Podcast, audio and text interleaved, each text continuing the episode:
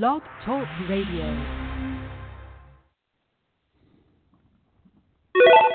Round one. Fight, fight, fight, fight,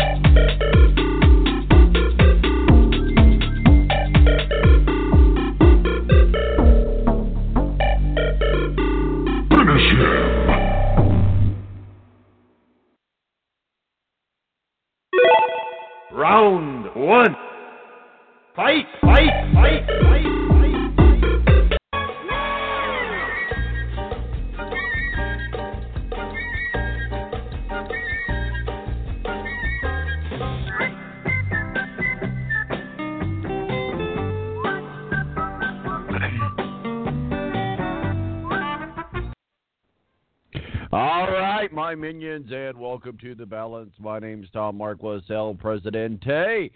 I survived another week. Finally, this bronchial stuff that I've been dealing with is starting to clear up uh, just a little bit. I know a little bit too much TMI on a Saturday morning.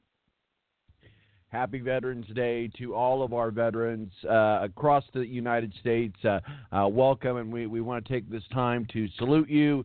And uh, whether or not you're in the Army, Navy, Air Force, Marines, uh, uh, Coast Guard, uh, however you served our country, uh, really, words can never explain what your service means to us, what your service means to me personally, what your service means to this show. So thank you. Happy Veterans Day. And uh, we thank all of you for your service, and we dedicate today's show to all of our veterans. Happy Veterans Day. Enjoy your day. You've earned it. Thanks for being there for us.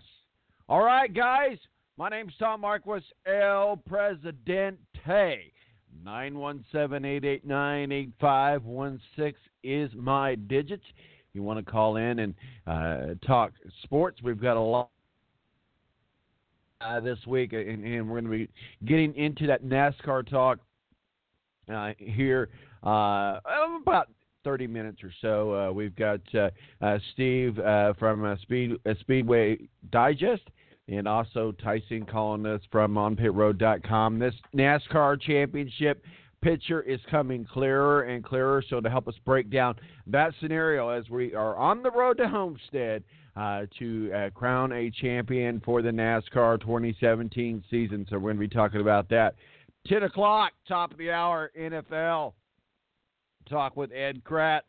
Uh, we're going to be breaking down some of the crazy stories out of the NFL this week and uh, some injuries. And uh, yeah, we're going to be talking about the Colts and the Steelers. And we're going to be talking about uh, how big of a leap that the Philadelphia Eagles have made to be really the if you're going to go to the Super Bowl in the NFC, you're probably going to have to go through Philadelphia. And so we're going to be talking about some of the quarterbacks of the future and uh, some of the old guards as far as quarterbacks go and, and so forth. You can certainly catch Ed's uh, blog up on our site, www.thebalanceonline.com. And then at the uh, our last segment of the day, we're going to be breaking down the NCAA power rankings, playoff rankings, playoff scenarios, playoffs. Yes, yes, yes. We're already talking about playoffs, and you know, hey, we might as well just pack it up and, and go on home because apparently, according to the NCAA, they've already got their mind made up who's going to be. well, at least that's what they want you to believe in. And so we'll be talking about that three and four gap. Obviously, I think that we know for sure that Alabama and uh, Georgia will be your one and two slots there uh, in in the playoffs. I just think right now it's just pretty evident. So we'll give them that. Notre Dame, though, they have to win out. They have to make it happen. They have to beat Miami. They have to beat Navy. So we're going to be talking with Rick Riggin uh, about Notre Dame. And certainly, you know, they've had a great season. And, and certainly, I think they've redeemed themselves in a lot of ways. So we'll have to see how, the, how that comes together. We're not talking about Ohio State anymore, obviously, after their loss last week to Iowa. And, you know, let's just face it, they really weren't strong enough to get into the playoffs this year. Uh, the other question that we might want to talk about, and, and that's uh, Wisconsin. Now, if Wisconsin wins out and is undefeated, do we have a conversation about them being in the playoffs because of strength of schedule? And we could say because they did not play anybody. So we'll, we'll get into that, that conversation as well. So we got a great show on chat for you. Stick around. We'll be right back right here on the Balance Radio Network.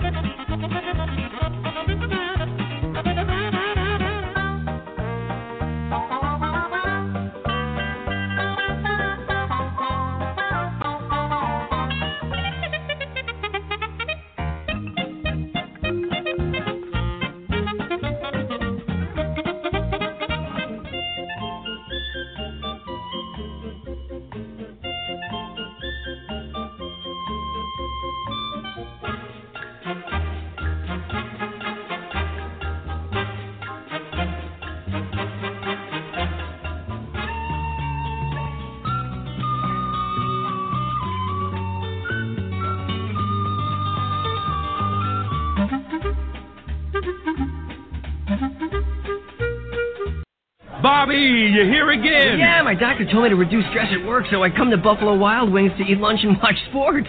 I get to pick one of seven entrees, like sandwiches and salads, plus one of seven sides. Well, like sides. It's so affordable I can finally take a vacation. Where you gonna go? Here, Tim, here. Introducing the new Beat Up Fast Break Lunch Menu, starting at a new low price. Dine in or order takeout weekdays between 11 and 2. Participation and availability may vary. Buffalo Wild Wings. Wings, beer, sports.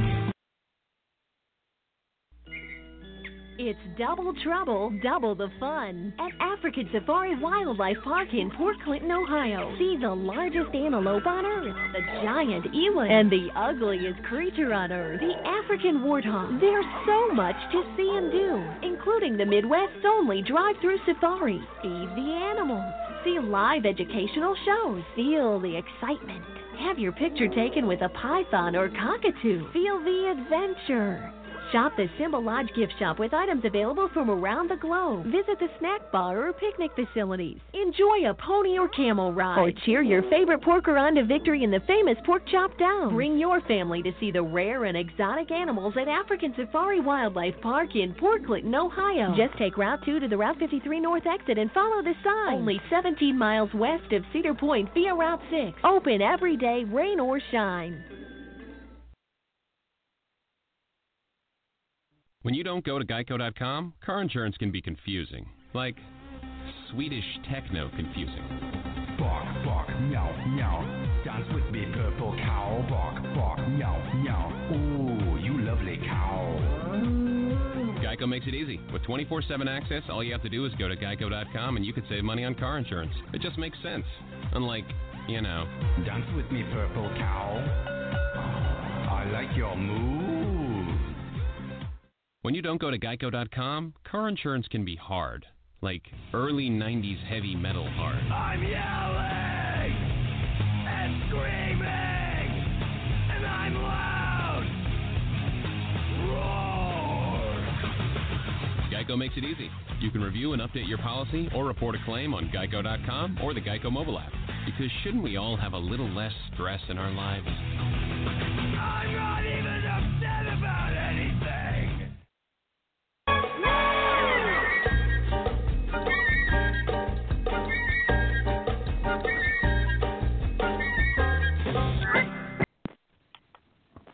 All right, and welcome back to the balance. My name is Tom Marquis El, Presidente.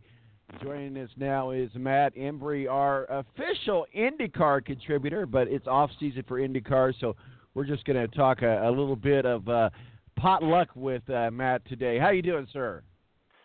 Too much drama, too many craziness, and God darn it, I tell you, this uh, this bug that's going around here in South Bend is making everybody. I don't think anybody is uh, feeling all that good right now. Everyone's coughing, sneezing. I mean, it's uh, not the greatest of uh, scenarios right now. oh, I tell you, I tell you, I'm just getting rid of it uh, myself. So I, I think whatever it is, it's it's running its course. Hopefully, it's it's out of it, of its course soon. So let's talk a little bit about some of the uh, uh, funny news or funny business or funny off season that's going on in IndyCar, and certainly uh, bring us up to speed of what's going on with uh, Formula One. And we'll talk a little uh, uh, World Cup here in a second, and some Notre Dame. So, what are your thoughts? Well, Formula One uh, looks like Haas Automation right now is concerned whether or not their Ferrari engine contract will be renewed for next year. There's some clarification. Supposedly, Racer Magazine is saying that there could be some clarification going on on that. So, be interesting to see how that goes. Uh, the last thing Haas and uh, Gunther Steiner want to do uh, is have to search for another power unit uh, in a very low time frame. IndyCar, obviously, uh, Ed Jones has taken the uh, Ganassi ride uh, for 2018, so that means Dale Coyne Racing is looking for another driver. Uh, you look at some of the other options out there with uh, Formula One. Obviously, Lewis Hamilton has won the championship uh, with Brazil, and uh, the race in Dubai still left on the calendar. So they're obviously uh, looking good at this point. Uh, Ferrari uh, is still trying to possibly win a couple races with Sebastian Vettel to close out the year. And uh, you look ahead to uh, the Indy 500, uh, did you see the uh, information involving uh, the third Schmidt entry? Apparently, it's looking more and more likely now that uh, Tristan Gommendy will not drive this car. Uh, apparently, there's been some very bad press involving uh, his business partner Didier Calmels.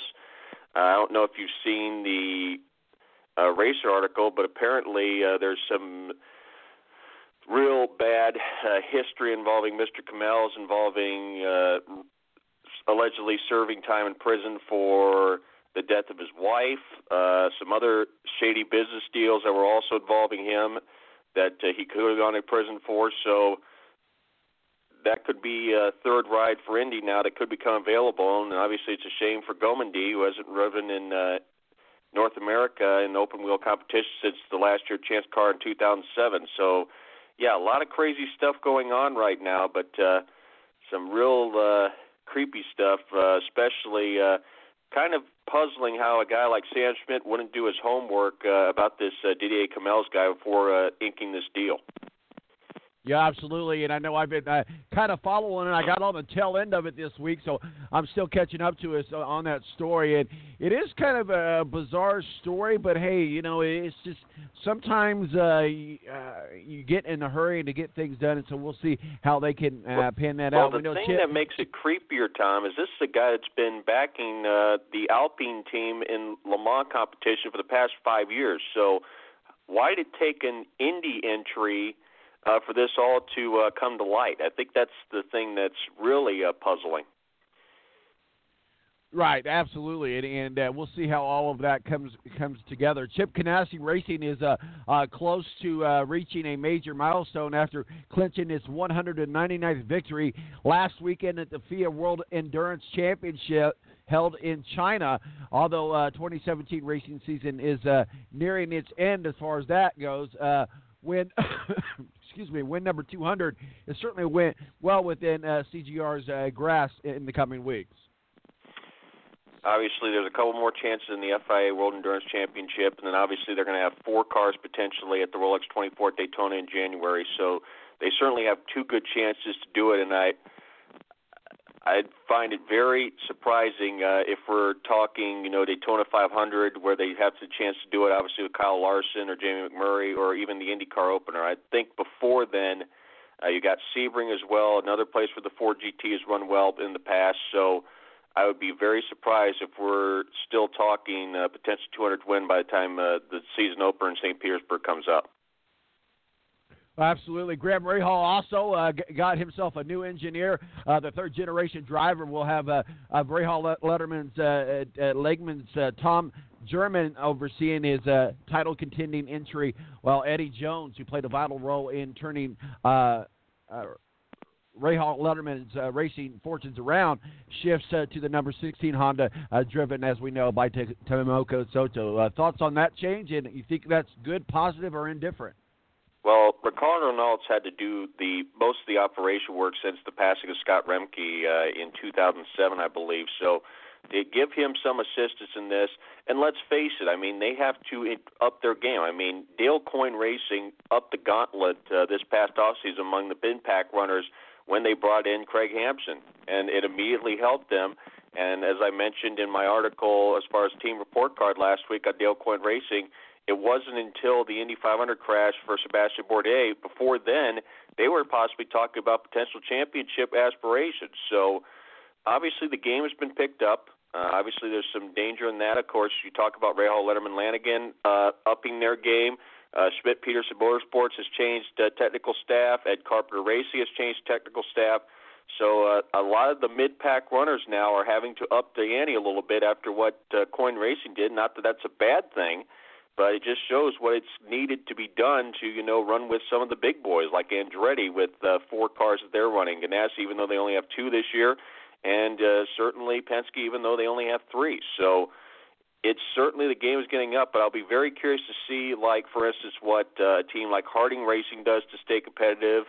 Or you know a brand new operation like Juncos or Trevor Carlin's uh, believed entry it'll be very interesting to see how they fare. And hopefully, it's not a case like it was when there were several new F1 teams, uh, maybe seven or eight years ago when Caterham, Midland, some of these other teams joined in, and they were marred in the back of the field. So it'll be very curious to see. Hopefully, that's not what happens uh, when Harding, Juncos, and the believed Carlin entry uh, join the fleet this year. Absolutely. We're talking with Matt Embry, our official in uh, IndyCar contributor. I'm sorry. Um, and uh, so certainly uh, IndyCar is in, in its um, uh, off season. I guess that's what I'm saying. And uh, again, uh, Matt Embry uh, with Open Wheel Now. I wanted to make sure I got that right, so I had to look it up here real quick. And I know you also do sports there at 96.1 up there in Mishawaka. We'll talk Notre Dame here later on in the show, and in a little bit we'll t- I'll have one more question for you. But before that, uh, IU, Indiana State University last night. I don't think uh, Archie Miller was expecting the response from a team that they pay good money to come and play. There's something about IU and these in-house teams where they struggle. I mean, last year they lost at Fort Wayne against the Mastodons. Now they struggled again against uh, Indiana State. Excuse me. Uh, I think the big thing in my mind right now is the demands at that school are so great that sometimes it gets in the player's head and some, maybe even the coaching staff's head that they got to be perfect and they are under the gun every single game. And I think that is part of the problem when they have that issue is they overdo things and that sometimes things get overlooked. Now, granted, Indiana State is a decent team, but I would not say they are one of the favorites uh, in the Missouri Valley this year. I think you look at the Missouri Valley uh, teams like Valparaiso, Illinois State. I think are better teams. So it's not that they are one of the better teams in the Mo Valley.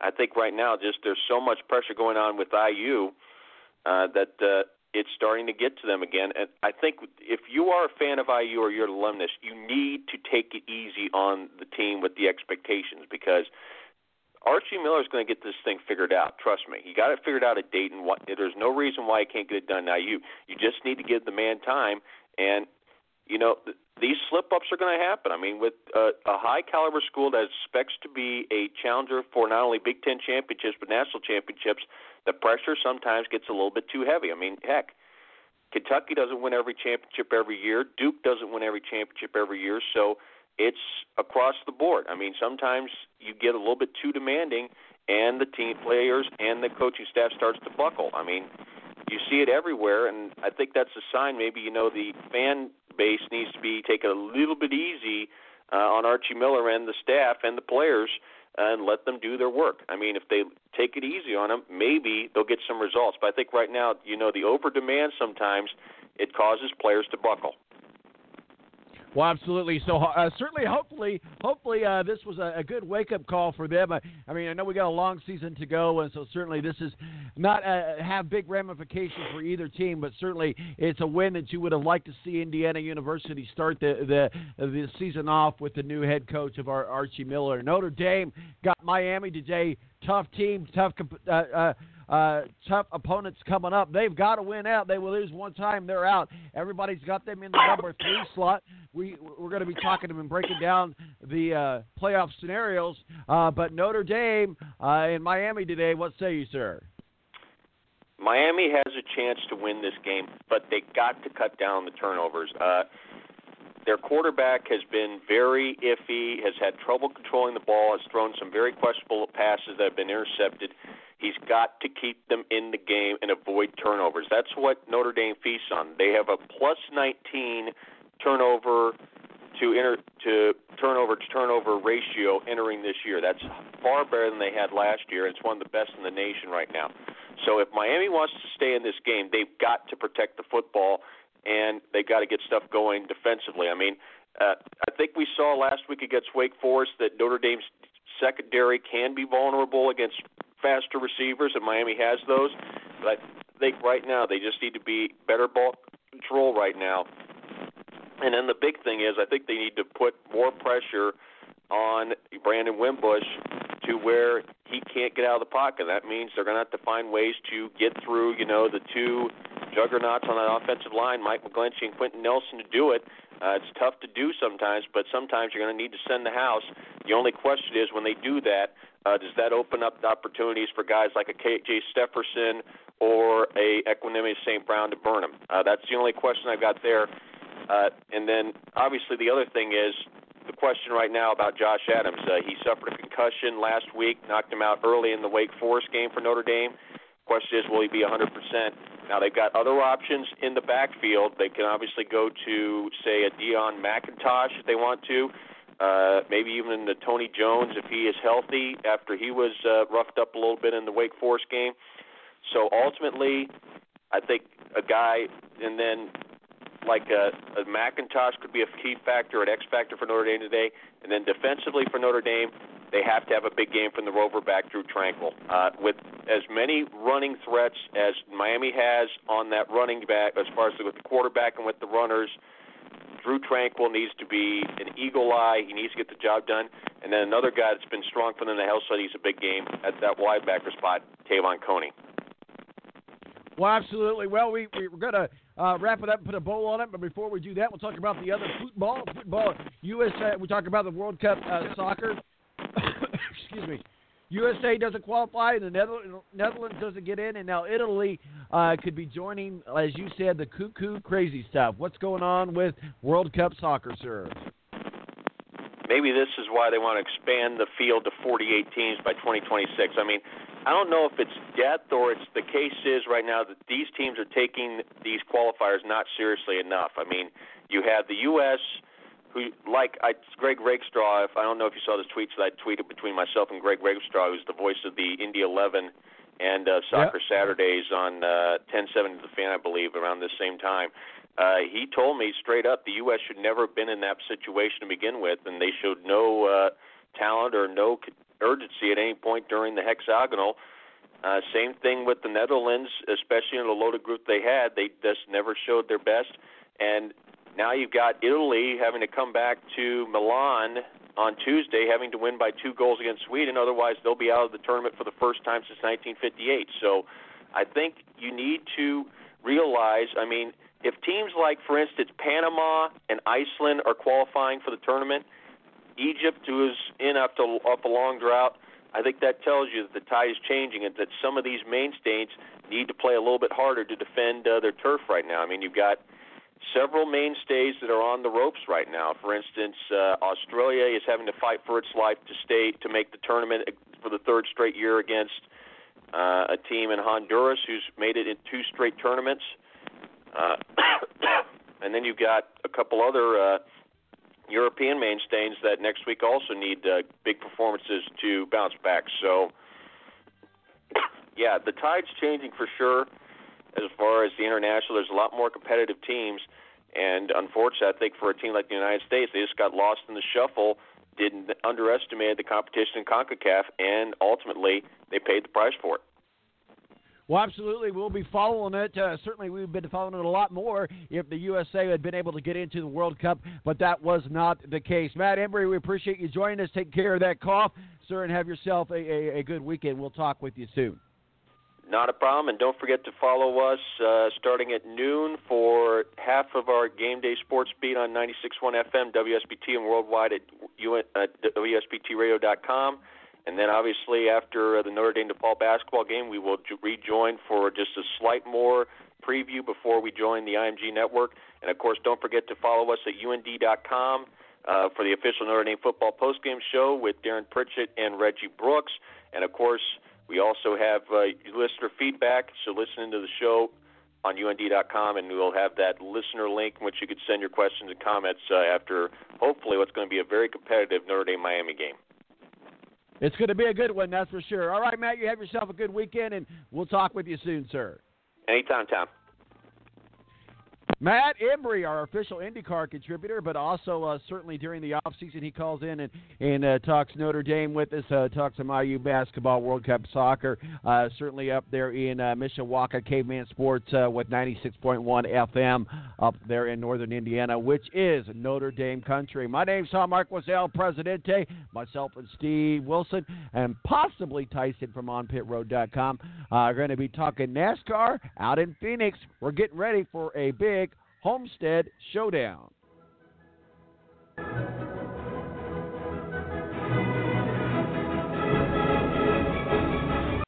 Bobby, you here again? Yeah, my doctor told me to reduce stress at work, so I come to Buffalo Wild Wings to eat lunch and watch sports. I get to pick one of seven entrees, like sandwiches and salads, plus one of seven sides. Well, like sides. It's so affordable I can finally take a vacation. Where you gonna go? Here, Tim, here. Introducing the new Beat Up Fast Break Lunch Menu, starting at a new low price. Dine in or order takeout weekdays between 11 and 2. Participation and availability may vary. Buffalo Wild Wings. Wings, beer, sports.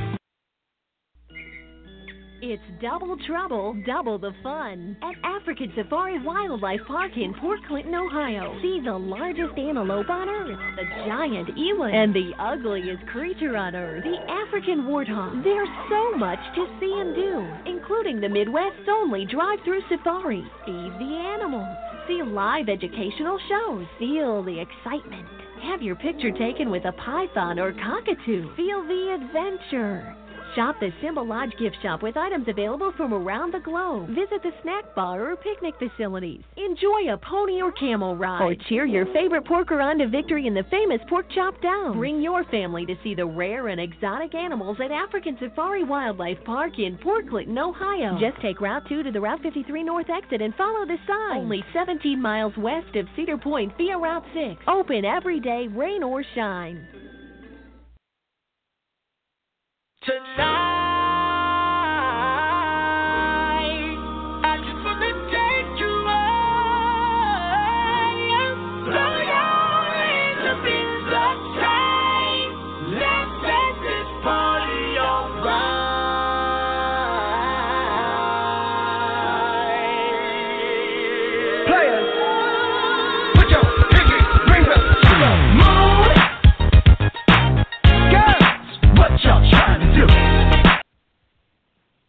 All right, and welcome back to the balance. My name's Tom Marquis El Presidente.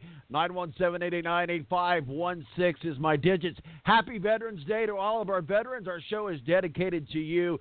We salute you. We could not do this show without what you've done for our service, uh, for our country. So no matter how you've served our country, uh, Army, Navy, Air Force, Marines, Coast Guard, uh, what have you, if you've served the service and you're a veteran, we salute you today. This is your day. Enjoy this. This show is dedicated to you. Thank you to Matt Embry uh, joining us, uh, certainly talking some uh, Notre Dame football, talking some offseason of IndyCar, as well as uh, some Indiana University uh, basketball, who just got totally embarrassed last night by Indiana State University. And obviously, he's calling us uh, from up in from Mishawaka, Caveman Sports, up in Mishawaka, Indiana. Now it's time to get into some NASCAR talk. Steve Wilson of Speedway Digest joins us, and Tyson of OnPitRoad.com joins us.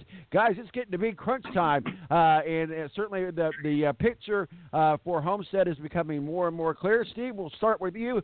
What are your thoughts, sir? And uh, what what what uh, what say you, sir? Well, it sure was a wild race last night in Phoenix, and uh, I, I I don't know what's going to happen next week, but you know, Matt Crafton gave some opinionated devi- uh, advice to uh, Ben Rhodes on what he should do with uh, Austin Cindric, who made it made his way into the championship four ne- uh, to going into Homestead. Um, ben, for his uh, you know for his for his media appearance and for his media um, talking to the media a little bit after that wreck occurred late in the race last night that uh, kind of um, you know, knocked him out of contention going into Homestead next week. He was very non-committal, didn't want to really answer on um, if he was going to do anything, if he was going to retaliate next week at, um, you know, at Phoenix. I mean, sorry, at Homestead. So uh, who knows? I mean, it um, it, it's going to be interesting. Matt Crafton isn't really in a position to do anything about it because he's got a he's got to fight for the championship, and Johnny Sauter is very very strong. I mean, he's just won two uh, races back to back. Um, and uh, he's the defending champion for the NASCAR Camping World Truck Series at this point. So, um, you know, he can't really afford to go into next week and really play too many games. But you know, uh, Ben Rhodes, you know, happens to you know knock uh, you know uh, Austin Cindric out of the running at some point in the event. Well, you know, you know where that comes from next week at Homestead. Tyson on pitroad.com joins us as well. Tyson, talk with us a little bit about what your thoughts are going into Phoenix, and we're going to break down these races here in just a moment of what's going on in Phoenix, and certainly as we get ready to go to Homestead for the championships uh, race. Yeah, I think Phoenix was always a really uh, exciting race weekend. Pretty much every time we get to that track, and and that was kind of shown uh, last night in the race. The the first two stages kind of were you know, a little relaxed, not not too much going on. The KBM drivers, Noah Gragson and Christopher Bell, were dominating dominating the race, and then late in the race, just mayhem ensues.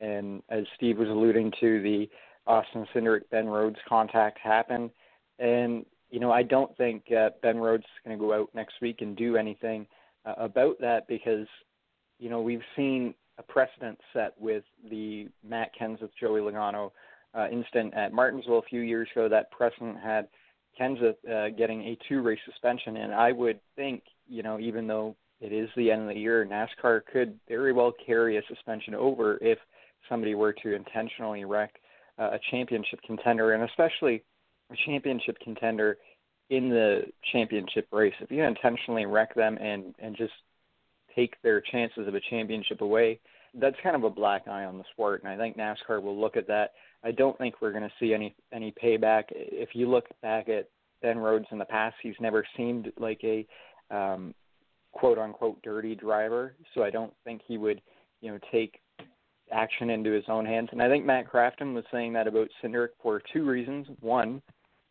you know, Crafton's going to be fighting against Cindric for the championship next week anyway, so why not have your teammate take, you know, one of those uh, contenders out and make it down to just two people you have to beat.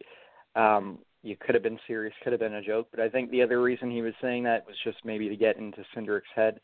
Um, but moving on to to the rest of the weekend, I think we have a, a couple of really good races uh, to go. So um, pretty much one position for the most part open in those two races. So it'll be interesting to see who gets that basically fourth and final position in the Xfinity Series and uh, Cup Series. Tyson Lautenschlager of OnPitRoad.com joins us. Steve Wilson, our official NASCAR contributor, joins us as well. We're getting ready for a huge showdown in uh, Homestead. Speaking of Homestead, on this day, 2001, Bill Elliott uh, snapped a, a seven-year win, winless streak with a victory at Homestead. Uh, it was also uh, Ray Evernham's first win as a car owner. That picture was posted on Twitter about 45 minutes ago. There's a young driver that we know well uh, as a little kid in that picture. I don't know if you guys saw that, but Chase Elliott uh, is in that picture.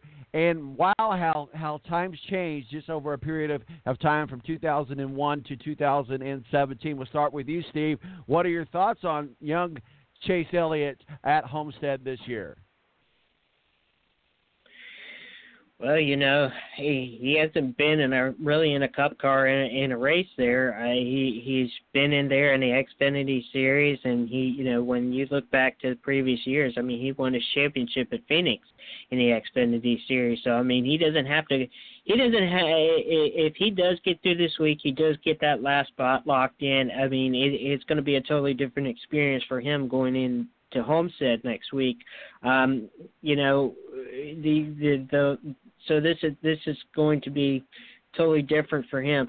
I think he's going to have to, you know, before we even get we even start thinking about, you know, Homestead. Really, tell you the truth is, you know, he he is deep down in the points at this point. At, at you know, going into tomorrow's race there, the Can-Am 500 at Phoenix he is going to have to get by some really strong cars. You know, unfortunately, Jimmie Johnson, Ryan Blaney, there's a lot of drivers that are in the same exact uh, place right now. There's three drivers already locked in, either pointed themselves in or they've already uh, won a race, such as Kevin Harvick and Kyle Busch um, you know that leaves one spot open.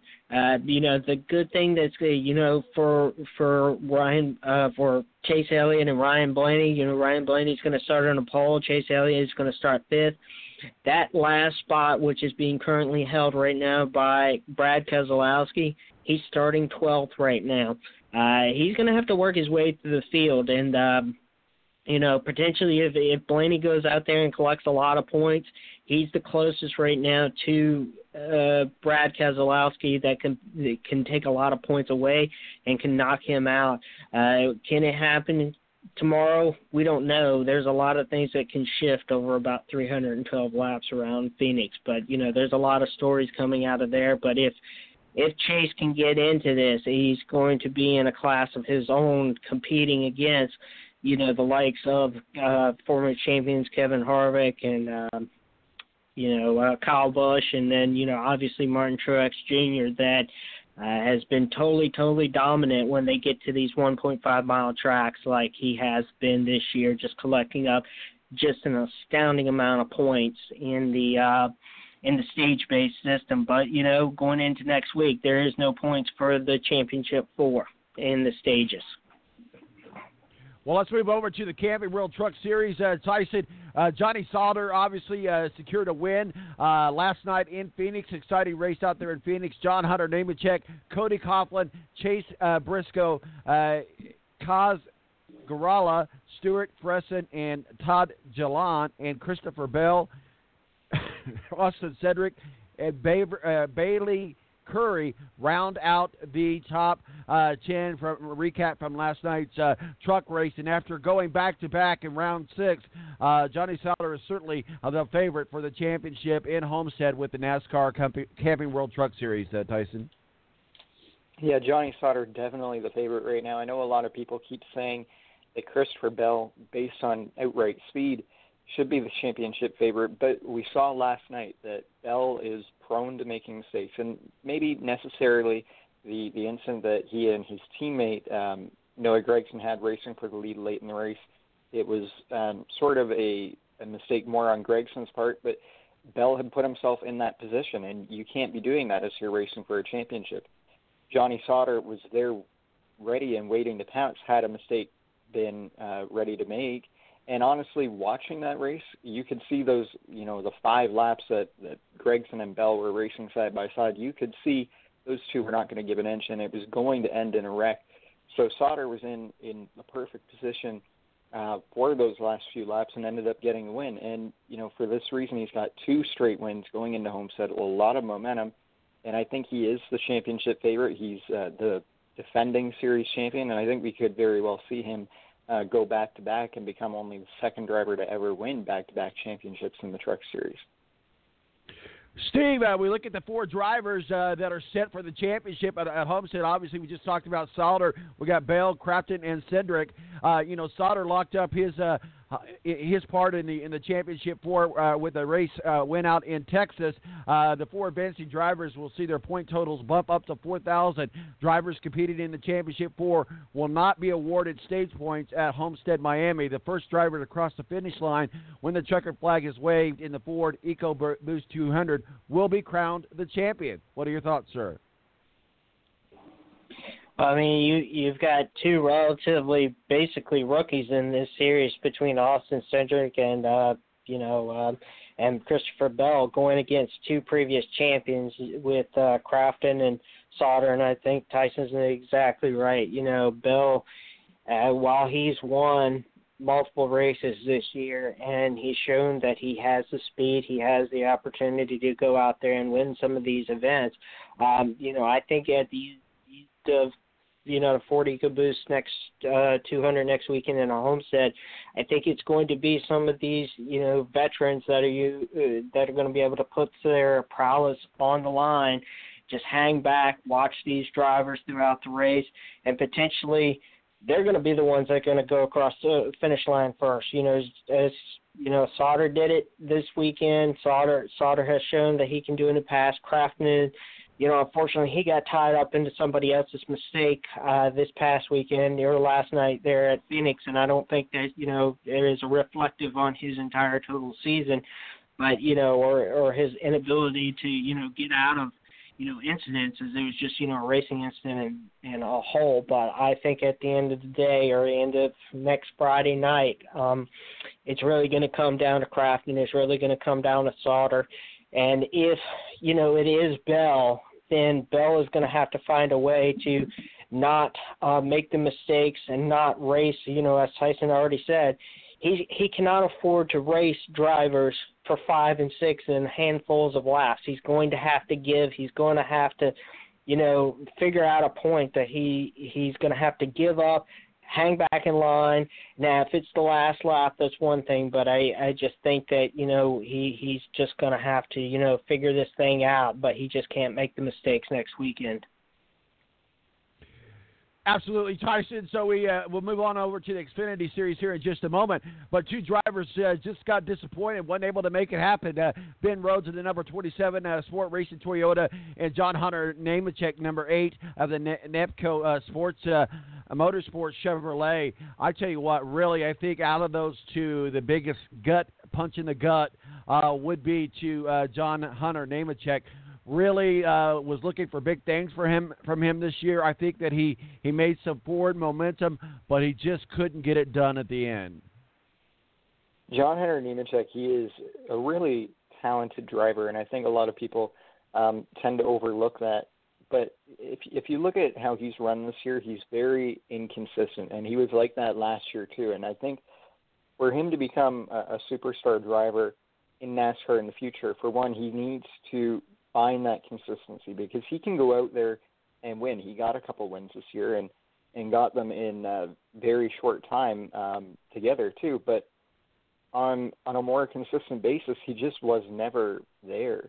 Um, and and I think we saw that a lot in the playoffs. He struggled in a lot of races, and then he would have some races where he would come back and and do extremely well. Even last night, he really wasn't running all that well throughout the the race itself. Ran kind of um, between sixth, seventh, and eighth, and then you know at the end when everybody's wrecking out, he he finds himself in position to um, get close to to Sauter and put himself in position to win. He wasn't ultimately able to do, but if he can find that consistency as he gets further in his career, I think he has a chance to be a real superstar in NASCAR.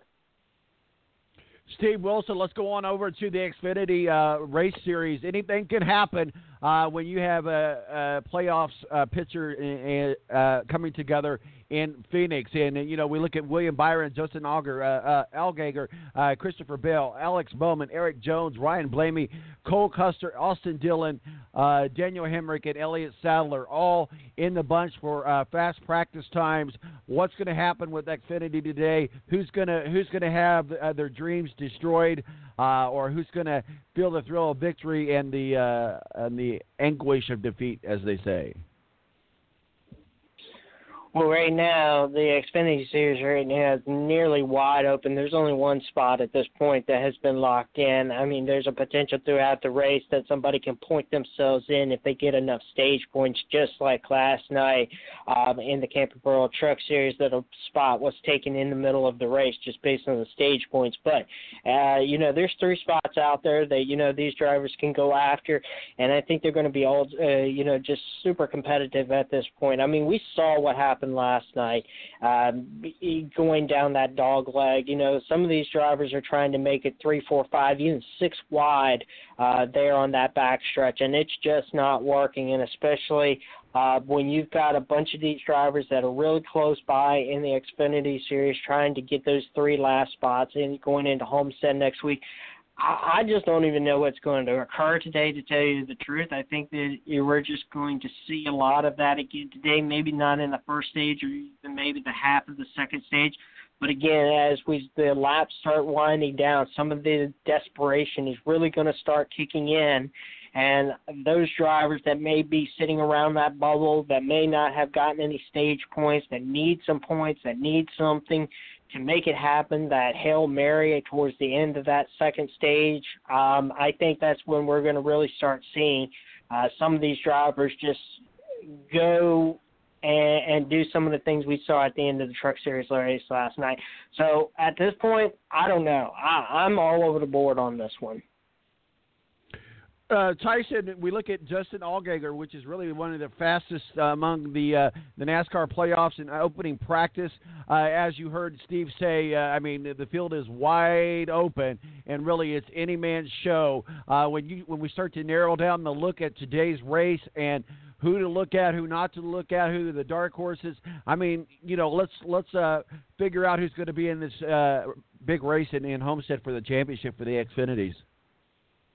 Mm-hmm. Well, as far as uh, wide open races go, this of the three uh, Cup Xfinity and trucks, Xfinity definitely has the most wide open of the uh, three series in terms of who can make that championship four. And yet, I still think those um, Sadler, Byron, and Allgaier, three uh, junior motorsports drivers, I still think they are in pretty decent shape right now. Where they've probably, as long as nothing goes wrong, and I mean we saw last night in the truck race that anything can happen, but they should be in a, a pretty solid position to um, take those three playoff spots. So I think it's really going to come down to um, that last one. And Brennan Poole has had a very consistent playoff.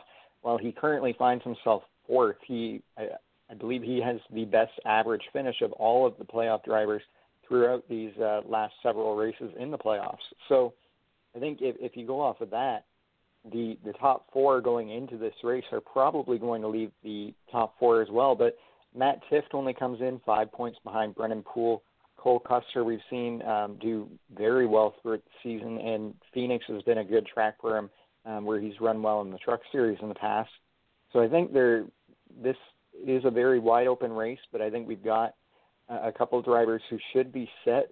But then again, this is Phoenix, and we saw last night crazy things happen. We've seen crazy things happen in this race in the past. Uh, I remember just a few years ago, I think it was probably 2012, 2013, a huge accident uh, with Elliott Sadler on the dog leg.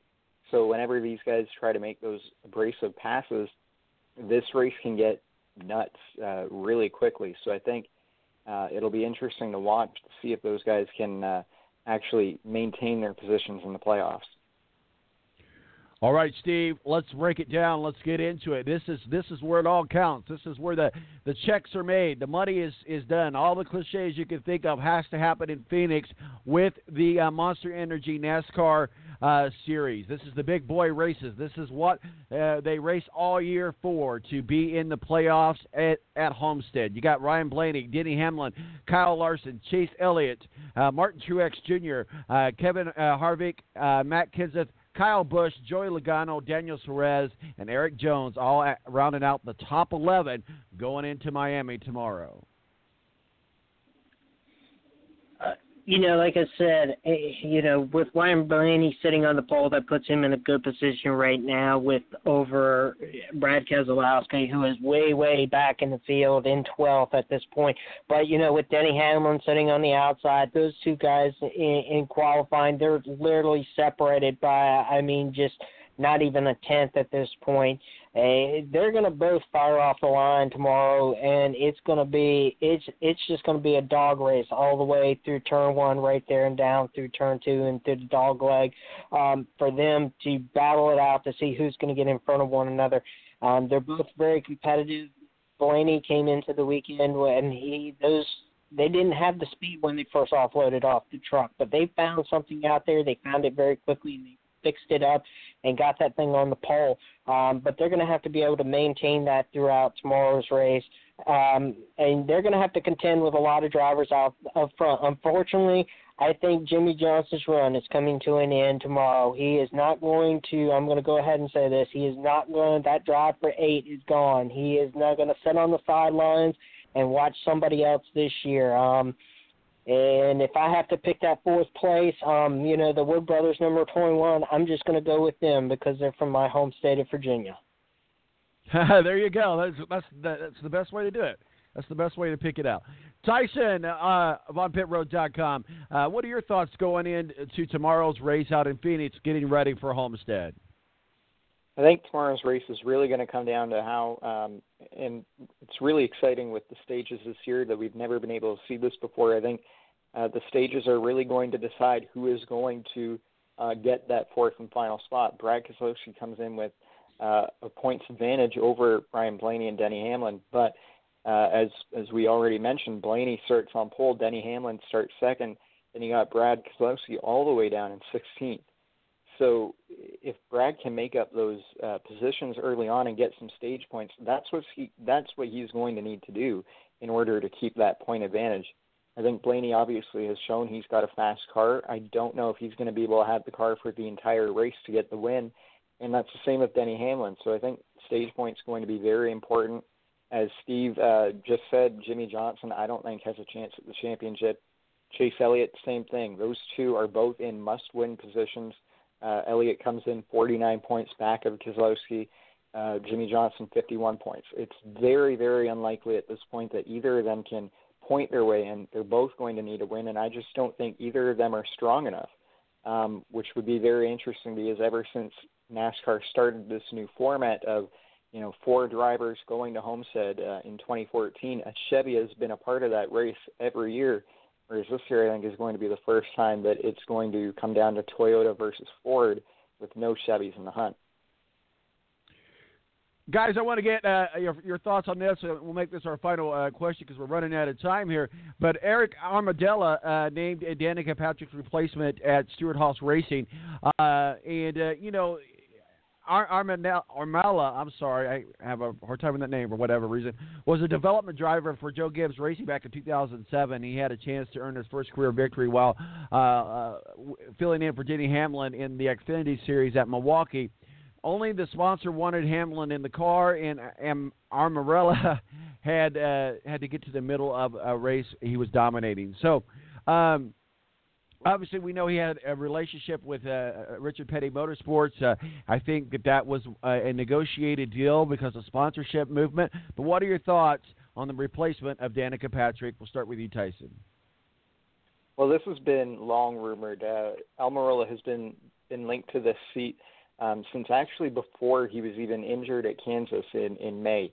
So this has been a rumor that's been floating around NASCAR for about uh, six, seven months um, and it finally got confirmed this past week. And I think a lot of people have been very hypercritical of this move, um, thinking Almirola really is not um, deserving of this uh, ride. But we haven't really gotten to see him reach his full potential in NASCAR. I don't think he's 33, 34 years old, so he still has a few good years left in this sport.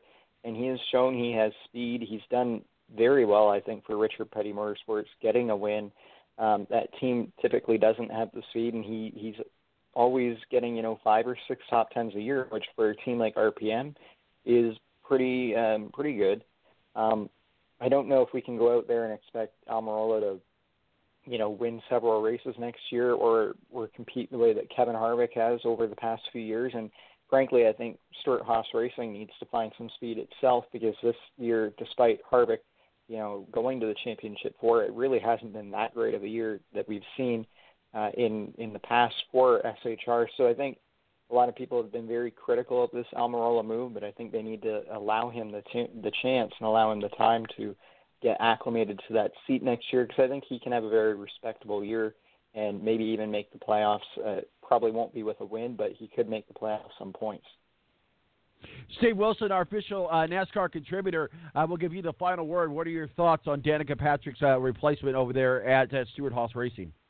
I mean, at this point, Danica Patrick was going to be leaving Stewart Haas Racing one way or the other. She had no opportunities for any kind of sponsorship coming into 2018. Nobody seemed to be like they wanted to put the money forth onto her. They were already having troubles on that car. They were already involved in uh, legal uh, disputes with the with the company that had agreed to to back her um, this year and all the way into 2018 for partial uh, of the year on a multi-year agreement. Unfortunately, that that didn't occur.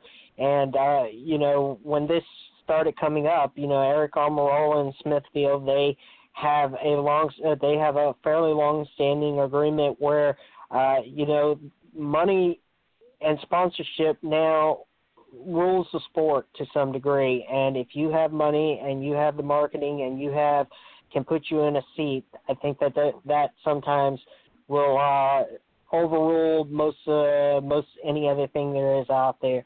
Uh, that's not to say I'm not trying to dog or down any driver over one another, but that's the reality of the sport that we live in today with the diminishing number of sponsorship dollars. Um, every every team is out looking to make sure that their cars are fully funded or as fully funded as possible. So uh, Gene Haas is already uh, trying to hunt for sponsorship over there for Kurt Busch in 2018. He's already put his name out there on the hood for majority of this year with Monster Energy on that. He wasn't about to potentially go out there and have to sponsor two cars in 2018.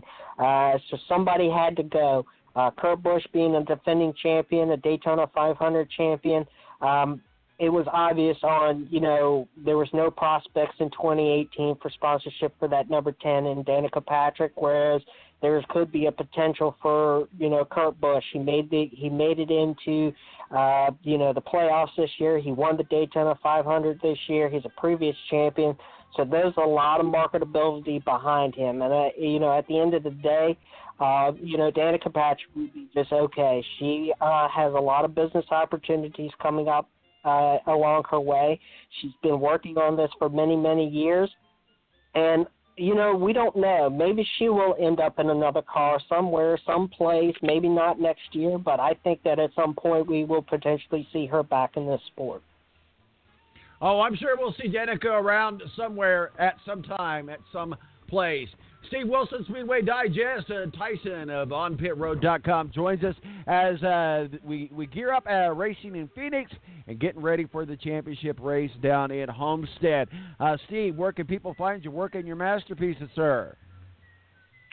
You can follow us at Speedway Digest on Twitter, Facebook.com forward slash Speedway Digest, and SpeedwayDigest.com. Thanks a lot, guys. All right, buddy. Have yourself a good race weekend. Tyson, uh, give us a call from Canada on pitroad.com. Sir, what say you? What are your where can people find you, follow you, and stalk you, and all that good stuff? yeah, as always, uh, give me a follow on Twitter at TysonLott23. Uh, follow us on Twitter as well at On Pit Road, and always uh, check out the content we have on OnPitRoad.com. Thanks, Tyson. You have yourself a good race weekend. We'll talk with you soon. Ty, uh, Tyson and Steve uh, joins us uh, talking NASCAR with us. My name's Tom Marquis El, Presidente. No pun intended, but we're going to be shifting gears coming up here in the second hour. It's Veterans Day. Happy Veterans Day to our veterans. We'll be right back with Ed Kratz, our official NFL contributor. We're going to be talking all the shenanigans going on in the NFL, both on and off the field. We'll be right back right here on the Balance Radio Network.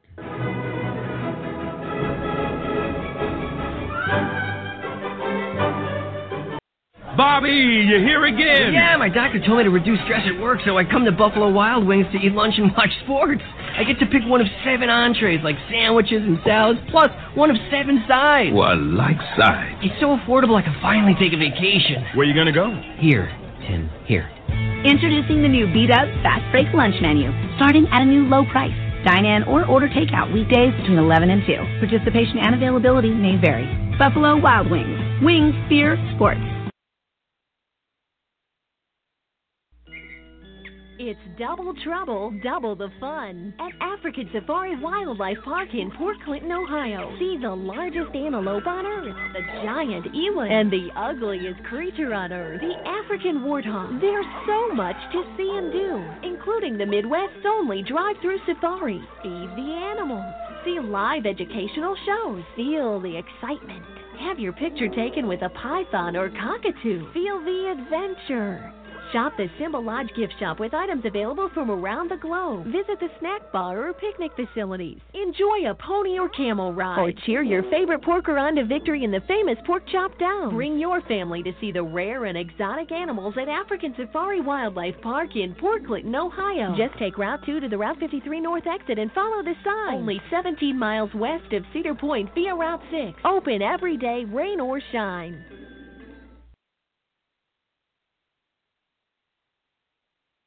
When you don't go to geico.com, car insurance can be confusing. Like Swedish techno confusing.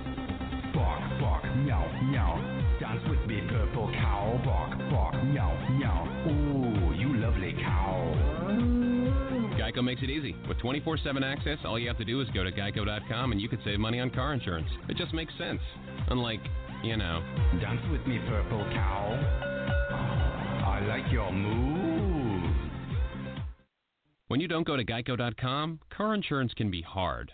Like early 90s heavy metal hard. I'm yelling and screaming, and I'm loud.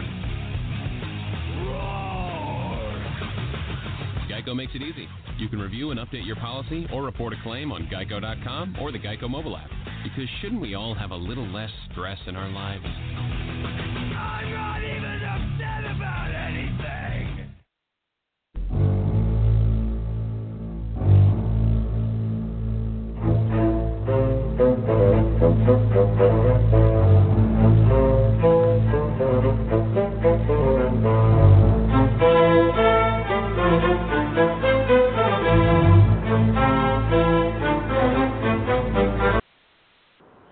Right, and welcome back to the Balance. My name is Tom Marquis El, President. Today we start off our second hour. Thanks to uh, Matt Embry for joining us, uh, talking uh, with us a little bit about Indiana University, Indiana State University, uh, certainly Notre Dame, and some World Cup soccer as well. Uh, happy Veterans Day to you. This show is dedicated to you. Uh, so we hope that you can find some escape in the world of sports today. Joining us now, I think he's calling us from the Millennial Falcon, and that is Ed Kratz, uh, our official NFL contributor. How are you, sir? uh, the Millennial Falcon. That's a Star Wars reference, right? That's a Star Wars re- reference. We, we should we should have waited Okay. for Rick to, to be on, and and uh, you know he tweeted out a picture. I guess uh, Google scanned the Earth and found a picture of the mil- millennial millennial millennial Falcon. So we'll see. Uh, Yes, yeah, that I was a did Star Wars. see that. Yeah. hey, you know I do Yeah. want to get into. Go go right ahead. Go right ahead.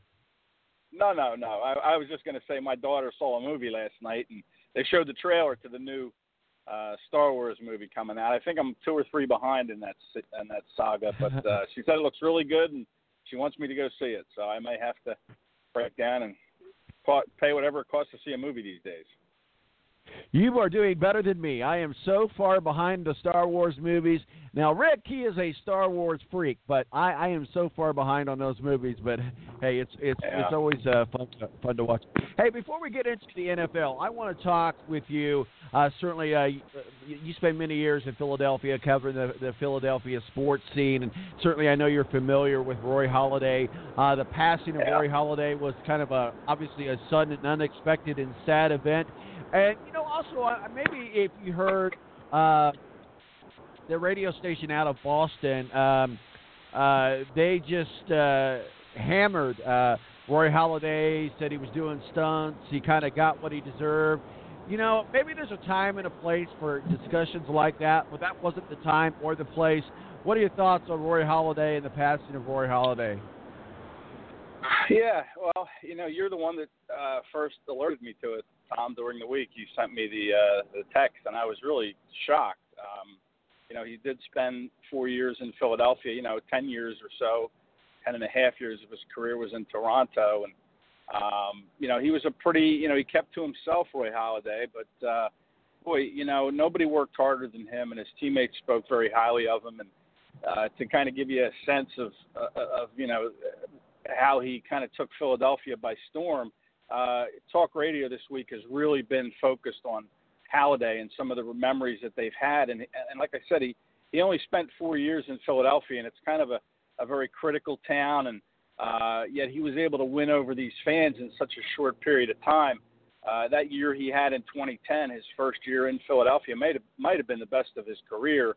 Uh, and then he had another terrific year in 2011, and then sort of started to uh, you know, age kind of crept up to him or whatever you want to call it, but his final two years weren't as good, and he got out, you know, when the getting was good. You know, you see a lot of these athletes try to hold on, but but Doc knew when it was time, and uh, family meant a lot to him. And you know, I, I certainly admire and respect anybody uh, who puts family uh, ahead of their profession. And I I know the Phillies tried to get him to uh, do something in their minor league system, kind of the way Mike Schmidt does. He comes to spring training. He's sort of a guest instructional hitter, and they kind of wanted Doc to do the same thing. But Doc said, you know, I want to go spend time uh, with my two boys, uh, you know, and my wife and my family. And you know, you can make the argument, and I know that, that there was somebody in Boston who came out and and kind of ripped Roy for this about you know thrill seeking. And uh, listen, you know, when you're a pro athlete and you play in front of 40,000 fans if you're in, in baseball or 80,000 fans if you're playing football that's a tough adrenaline pill to kind of put away and and forget about uh, for a lot of these guys. And uh, you know, you could make the argument as, hey, you shouldn't have taken the foolish risks. But look, that's the way Doc was. Uh, you know, he he enjoyed that that thrill of adventure, uh, and this time it, it caught up with him, and that that's kind of sad. Now these boys who are in their early teens, I believe, 14 and 12, I think they are. They they have to uh, grow up without a father, and, and you know now his wife is young and she's a widow. But uh, know, I, I don't, you know, I I don't really fault Doc for doing that just because I know the athlete and I know how they love the adrenaline, and that's why it's so hard for them to give that up. Uh, and then what replaces it after the game? Uh, how do you find that that that rush? And and this was Doc's way of filling it, and it was a risk, and you know he ultimately paid for that risk, and, and that's sad. Yeah, it is, and, and you know it's unfortunate. And you're right. I think that, that a lot of times you got to fill that void somehow. And you know, I saw a lot of pictures of uh, this uh, uh, aircraft. It's uh, an amphibious type uh, aircraft. And they actually gave a warning that says to you know to make sure that you fly at least 300 feet above the water uh, because of dangers of that that happen exactly with what happened with with Roy Halladay and and sometimes you, you push the envelope, and sometimes it goes uh, too fast. Uh, he, he's certainly uh, gone too soon, and one of the great ones uh, are missed, and we uh, lost a um, a great contributor to the, uh, the to the sport of baseball and to sports in general. Uh, joining us also is uh, Rick Riggin, who does understand the millennial millennial Falcon re- reference. How are you, sir? Uh, good morning, Tom. Hey, happy Veterans Day, because I know you're a veteran, Tom, of the Army, and Thank you. uh, I don't know the uh, Millennium Falcon reference you're talking of. Ed- Ed's got something going on in his background. I don't know if he's if he's driving or his windows down or whatever. And there's a there's a like a, a like a wind sound when when with Ed's phone right now. So when he called in and uh, when I turned on his mic, there was that that wind sound, and I said, "And calling us live from the Millennial Falcon is Ed Kratz," and he goes, "That's a Star Wars reference, right?" So that's now you're up to speed, sir. All right, well then I will be an even bigger nerd and say, Ed, uh, be careful. I won't tell the odds of, of making a, an approach at light speed. They say it can't be done, but we saw in episode seven that it can be done on uh, on the star base. So uh, yeah, just be careful about those uh, light speed approaches. Yeah, thanks, thanks for the warning. I, I just hope. I, thanks for the warning, Rick. I, I just hope nobody Right. tries to, to, to, to, to beat me up, or you know, maybe I'm crossing. uh, you know. Yeah, Han Solo will pull it off on Star Killer base. So Ed Ed says he's a couple episodes behind uh, on the on the Star Wars movies. I'm I'm so far behind, but I do know this much. I do know this much. Han Solo dies, and I do know this much that the, that the last of the movies came out first. So, you know, I think I'm I'm I'm up to speed. it gets confusing if you're new to the Star Wars franchise. Watching the uh, the original trilogy is episode four, five, and six, but then they made three prequels, and that's one, two, and three. So if you're new to it, I would say start with episode one. But uh, I really don't like the new, the the three prequels. Episode three is pretty good because that's when Anakin becomes Darth Vader. But uh, start with episode one. Don't start with the original trilogy anymore. I love I love the picture that Rick uh, tweeted out this week uh, about Google Earth finding uh, the Millennial Falcon. That was that was good, Rick. So, so, Thank so you. what we'll do, guys. Let's let, let's get into the NFL talk. Uh, we'll start uh, with this game that happened on Thursday night. First of all, I want to make fun of the Seattle Seahawks uh, suits. They were way too green. Uh, they look like grasshoppers running around there. And then, unfortunately, Richard Sherman uh, is out for the season now to an injury, so not uh, really uh, making fun of that. But when he was on the ground and hurt, he looked like a praying mantis. Ed, what are your thoughts? Yeah, uh, those those uniforms are horrible, and I've seen some really bad ones. We all have on those Thursday night color rush games.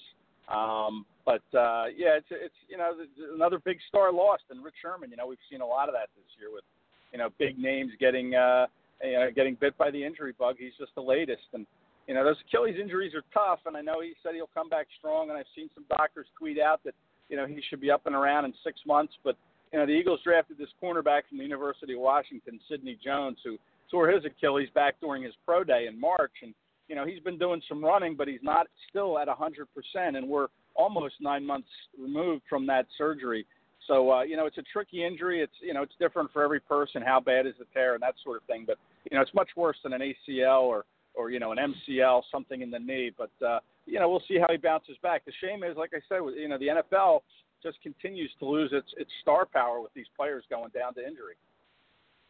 And you know, I would be interesting, Ed, and, and I don't know the data on this, but I, I, I'm kind of a data analytics guy. I kind of like to look at data, but I'd be interesting to see the data comparison to the amount of injuries that have happened on a Thursday night that are season ending. Now, of course, you know, you look at the other component of that data would be, well, of course, there's going to be injuries because they're actually playing, so there there is going to be data for that. But I'm just wondering, is there a cause for alarm to say maybe we shouldn't be having a game on Monday night, Thursday night, and all day on Sunday.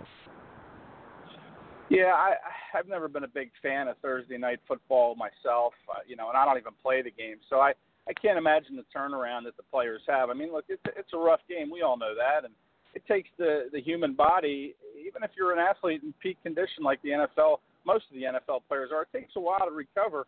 Uh, it's not until usually Tuesday or so after a Sunday game, or even Wednesday, that your body is kind of feeling uh, about as 100% as it can be during a season. So, you know, then to turn around, you know, 24 hours or 36 hours later and have to play again, it's, you know, that's tough to do.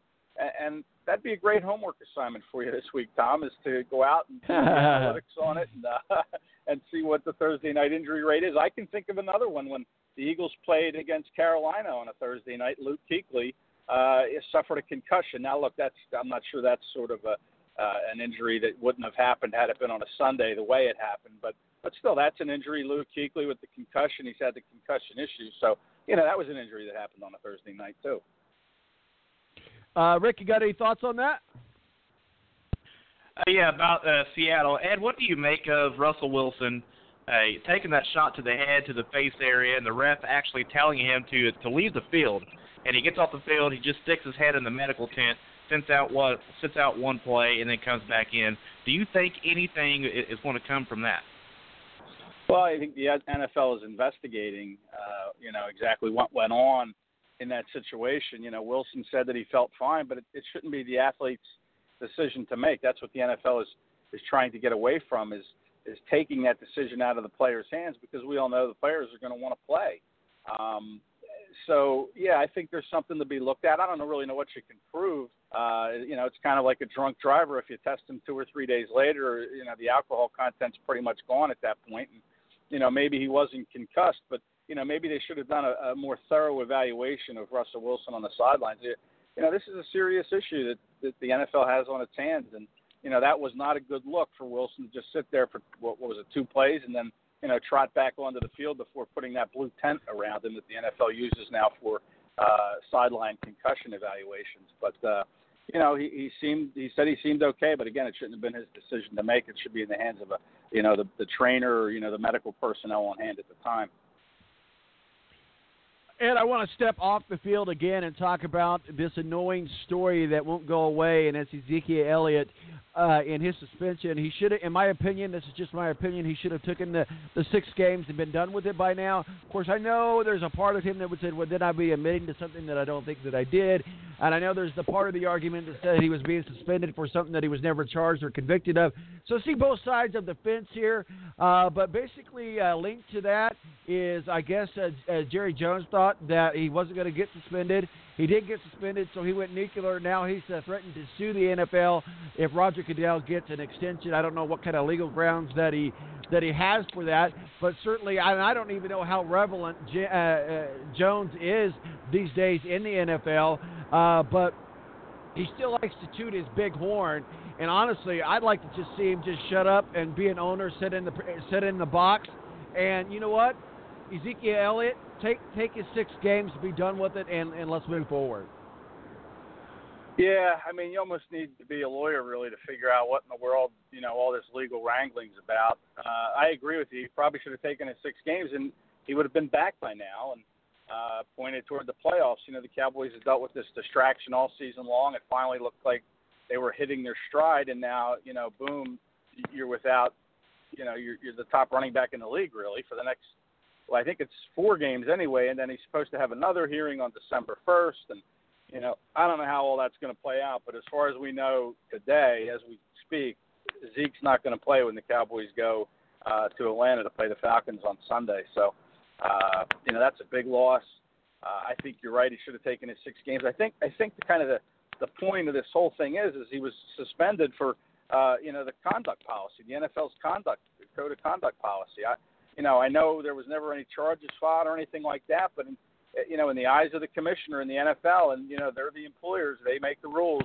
Uh, he violated their code of conduct policy, and and that's that. I, that's why I think all these appeals are getting uh, you know denied is because really it's a, it's the league's decision to do it based on their code of conduct. And uh, yeah, maybe there's nothing legally wrong, and that's what has Jerry Jones so upset is he, he thinks Goodell's kind of overstepping his bounds, trying to make amends for uh, you know the Ray Rice situation when that video surfaced and they went soft on on Ray Rice and. Uh, yeah, I can kind of see both sides, but really, you're right. He should have taken his punishment at the time, and we wouldn't be talking about this anymore. And he'd be back playing, and the Cowboys would uh, still be a threat uh, in that NFC. I don't think this makes them any less of a threat. They've got some pretty decent backups in Alfred Morris and Darren McFadden, but you know Zeke is Zeke, and he's the best running back in the NFL. And that to, to say that's not going to leave a mark, uh, you know, would be a little short-sighted. Rick, any thoughts on uh, Zeke Elliott and uh, Jones and the Dallas Cowboys? Well, I, I would say that what we've learned so far about the whole Ezekiel Elliott suspension thing is that he is suspended until he's not suspended. So, because he's been suspended what three times this year now, and then came back out. So he's suspended until he's not. And then uh, Ed, what do you make of the uh, Jerry Jones going after Roger uh, Goodell issue right now? Well, it almost looks petty at this point, right? I mean, he's just kind of doing it the way it looks is because you know his best player uh, is being picked on in Jerry Jones's eyes. So you know, it kind of looks to me like it's you know self-serving and um, it's not a good look for Jerry Jones. But uh, you know, I, I guess that's kind of his point he's trying to make. And uh, I wasn't really too keen when they decided to re-up Goodell in the first place. I don't think he's that strong of a commissioner. I think it's time for a change. Yeah, you know, it's kind of like the politics when you have a, a senator or someone in the House who can serve for as long as they want, maybe to the detriment of, of the country. I think it's the same with Goodell. I, I think a commissioner should have a shelf life, and then and it's time to move on. But you know, for Jones to come out and do this now, kind of looks like it's more self-serving than anything else. Excuse me. And you're and you're absolutely right. And you know what? A lot of people are talking about this, and the more I, the more I research it, and the more I look at it, you know, they say Condoleezza Rice would be a good NFL commissioner. And say what you will, but I think I I, I think there's an argument for that, Ed. Yeah, I, I don't know. I, I don't know what would make a good NFL commissioner at this point. Uh, you know, I don't know what Condoleezza Rice's qualifications would be that would allow her to be a good commissioner. But uh, I just think, you know, there should be an expiration date on commissioner of any league. And, you know, at the end of a, a term, you know, eight years, let's call it what, you know, what a president's allowed to serve, maybe eight years, it's, it's time to move on, to get some new blood in there, to, uh, you know, to kind of see what the, another person can do going forward. But I don't know. I don't know what Rice's qualifications are. Maybe you know you can you can tell me. I'm not really sure what she would bring to the table that would make her a successful uh, NFL commissioner. Well, first of all, she's a she's a huge uh, sports fan. She's very knowledgeable of sports. Okay. Second of all, let's play the obvious card, the race card. Uh, third of all, she's also a very, a very big proponent of not prote- protesting the, the national anthem, and she's she's used to be a former Secretary of State. She's also been uh, involved in uh, playoff committees. She understands football mo- uh, probably more than a lot of us do. Uh, and she's a lawyer. And the the fact there again, let's play the race card twice. I think that is. Say what you will. It, unfortunately, the NFL has become that of race, and uh, to have an African American female uh, heading that organization that that gets along with the owners, that's conservative and wealthy, I think is a good a good choice. But Well, but you sold, joining you us sold now, sold me, Tom. hey, I started hearing that and I thought, well, that was kind of weird. So, you know, Google becomes your best friend sometimes. You just got to go hey, in Tom, and, and, uh, and say- I'll, just, I'll just throw in uh, one thing that you that you missed with Condoleezza Rice. She's also a Notre Dame grad, so yeah, she's overqualified to be the NFL There you go. commissioner. I totally forgot about that. You are right. Joining joining us now also is uh, Mo from the BS Sports Show that may or may not be calling us from some sort of Star Wars reference. How are you doing, Mo? Hello, hello, hello. so you you called in on the the conversation that we were having with uh, uh, about Goodell uh, Jones and uh, you know the, the the name that's being tossed around there is Condoleezza Rice. What are your thoughts? We'll get back on track here uh, for NFL, and then we'll get into some college football talk as well. But go ahead, uh, Mo. Well, I think it would be a terrible pick, and here's why: because the, everything you mentioned, whether she's a, an African American female, obviously, then uh, it seems like she would be put in that position as a uh, as a PR move. And uh, I mean, who's really going to take it seriously when it seems like she was put in there uh, because she's an African American female? To me, I think the perfect commissioner at this point would be somebody who's been a player and maybe also worked in the front office, uh, who has uh, you know maybe a knowledge of both sides of the business, of the business side and of the players side. I, I hate the fact we get uh, people in there who haven't really done a lot in football. That's why I wouldn't I wouldn't pick her as an obvious choice.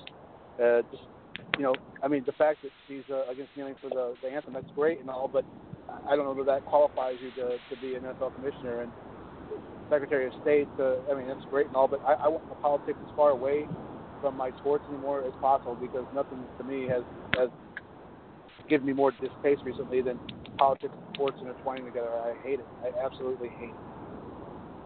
Well, there you go, Peyton Manning for commissioner. There you go, got it settled. well, Hey Mo, Mo, Well, Mo sir- sold me just like Tom sold me on the on the you know the attributes of Condoleezza. Uh, Mo sold me the other way now. I'm the heck with Rice. Let- You know, let's, let's listen to somebody else. you're to, you're totally you're totally torn uh, down the middle now. You're totally confused. Yeah, Dan. So you're right. uh, I am. We'll get back on track. I think the Eagles are on bye this week, so that brings us back to you know, some shenanigans on and off the field that revolve around the Indianapolis Colts. Indianapolis Colts said they've been 100% transparent with their team about everything, uh, and the fans about everything. And then we see the release of uh, Vontae Davis, uh, which there was a lot of uh, strife and a lot of stuff going on there with uh, uh, Vontae Davis that uh, I'm not sure everything that was going on, other than that he felt like he was disrespected, that they didn't treat his injury seriously.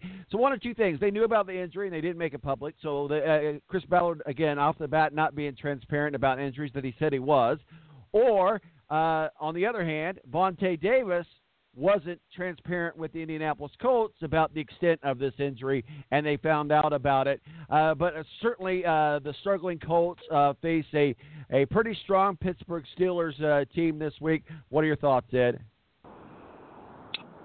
Well, how about option three in that scenario? That the Colts are just completely clueless uh, about how to run an organization.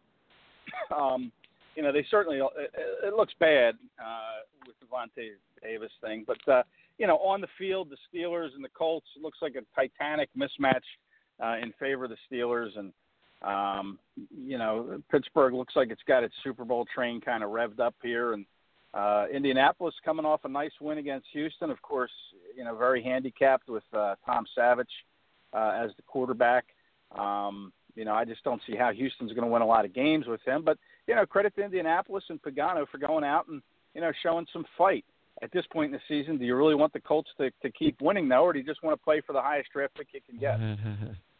exactly. Yeah. Suck or be good, but don't be mediocre. Uh, Rick, thoughts on the Colts and Right. the Steelers?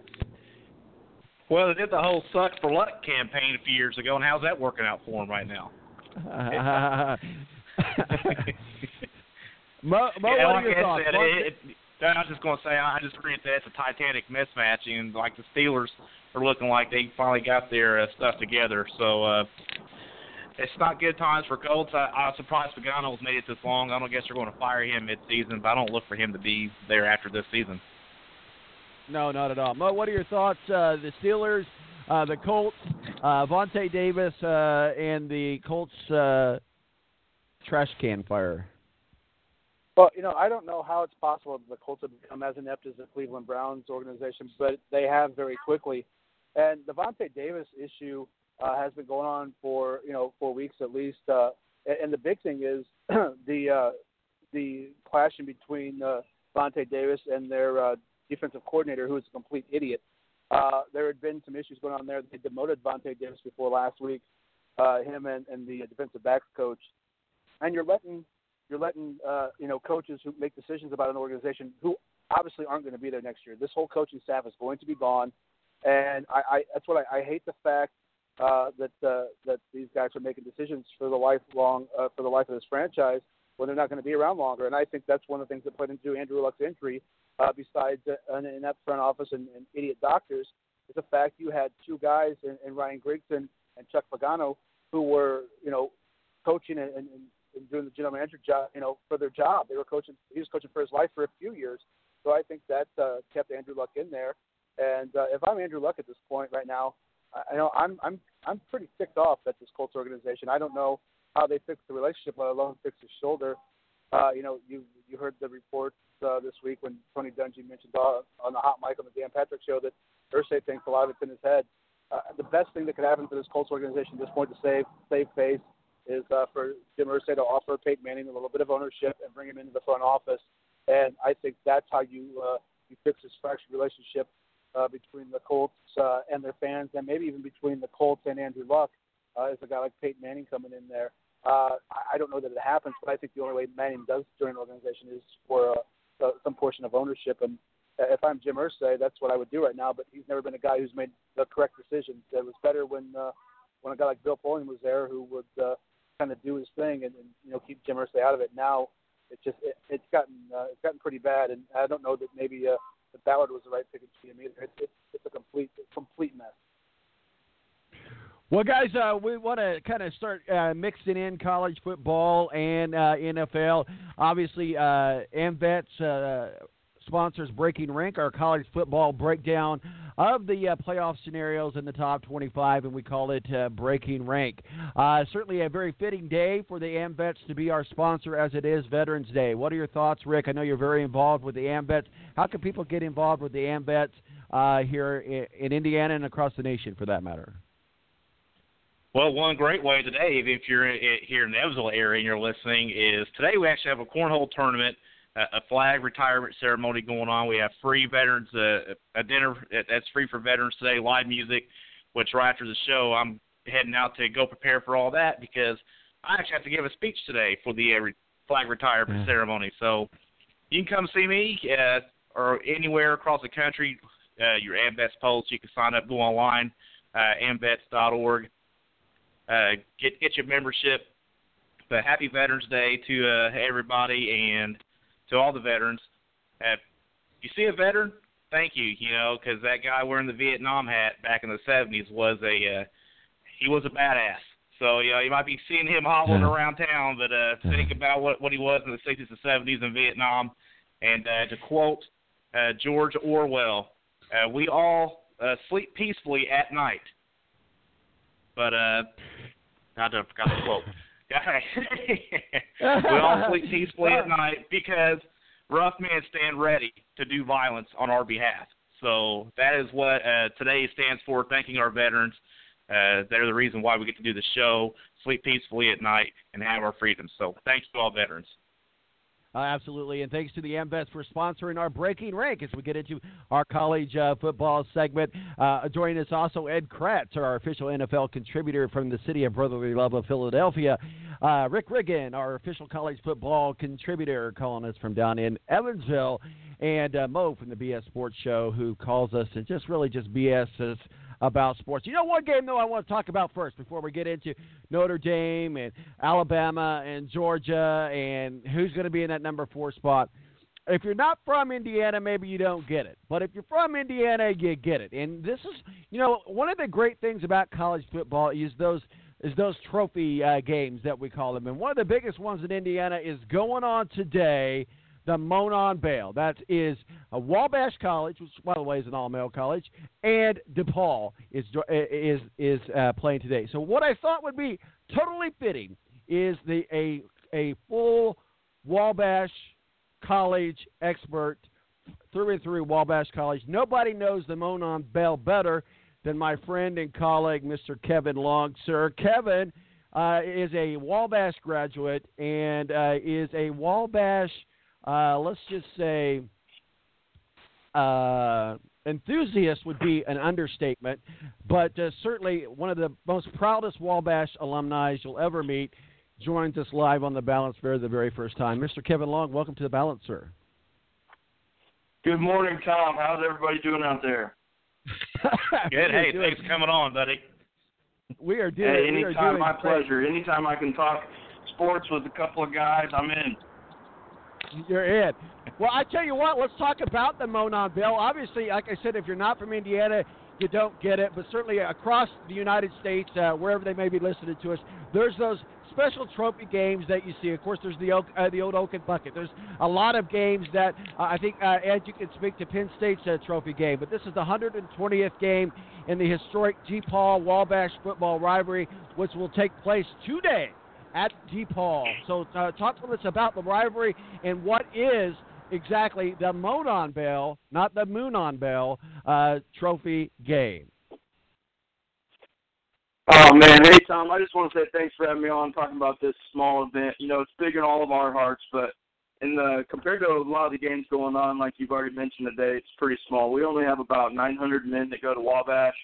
DePauw's got about 1,300 people that go to DePauw, and you know, for one day a year, which is the Monon Bell, those two schools crash, and it feels like, I mean, it feels bigger sometimes than Purdue and IU, or you know, those bigger big school rivalries because they've got these tiny stadiums that they wrap with these setup stands, and we all, you know, all 2,000 of us, all file, file in, and it's, uh, I mean, it just feels way bigger than it is just because of the scale of the of the field, scale of the, stadium. Obviously, it's smaller, but you put that many passionate people in there. Um, this is the one game a year that we got to cheer for, and the atmosphere is intense, brother. Oh, I, I have no no doubt. And you know what? We we were talking to another colleague of ours that just was like, I just I don't I don't get it. And uh, but you know I, I get it. And I went to IU, so I'm going to turn you over to our panel. We'll start with Ed Kratz, our official NFL contributor, columnist from Philadelphia, and a beat writer for the Philadelphia Eagles as well. Ed, what do you got for our uh, Wabash College fan enthusi- enthusiastic person? well, I, I, I mean, I get it. I love these little pockets of rivalries that are, you know, spread throughout the country. But uh, I, I'm kind of a, a fan of nicknames, and I, I have to tell you, I don't know the nickname of either uh, school. Uh, you know, uh, maybe Kevin can uh, enlighten us what the nicknames are of Wabash and DePauw. What are the mascots? Yeah, exactly. you know what's funny about that is we got our mascot name. It's called the Little Giants. Um, and it's because way back in the 1800s they were playing Purdue, and we went up there and almost beat them up. You know, we lost by just a touchdown, and they thought we were going to get blown out. And so the uh, newspaper writer in Indy Star a long time ago said, you know, those those men from Wabash went up there to to uh, Purdue, outnumbered, outranked, and played like little giants on the field today, and that just stuck ever since. But our nickname is more of a caveman. We're more of the uh, we're more of the blue collar type of a of a worker. We're work hard, play hard type of people. We're proud of that, and we've kept that along the you know the whole the whole history of the college was started back in 1832.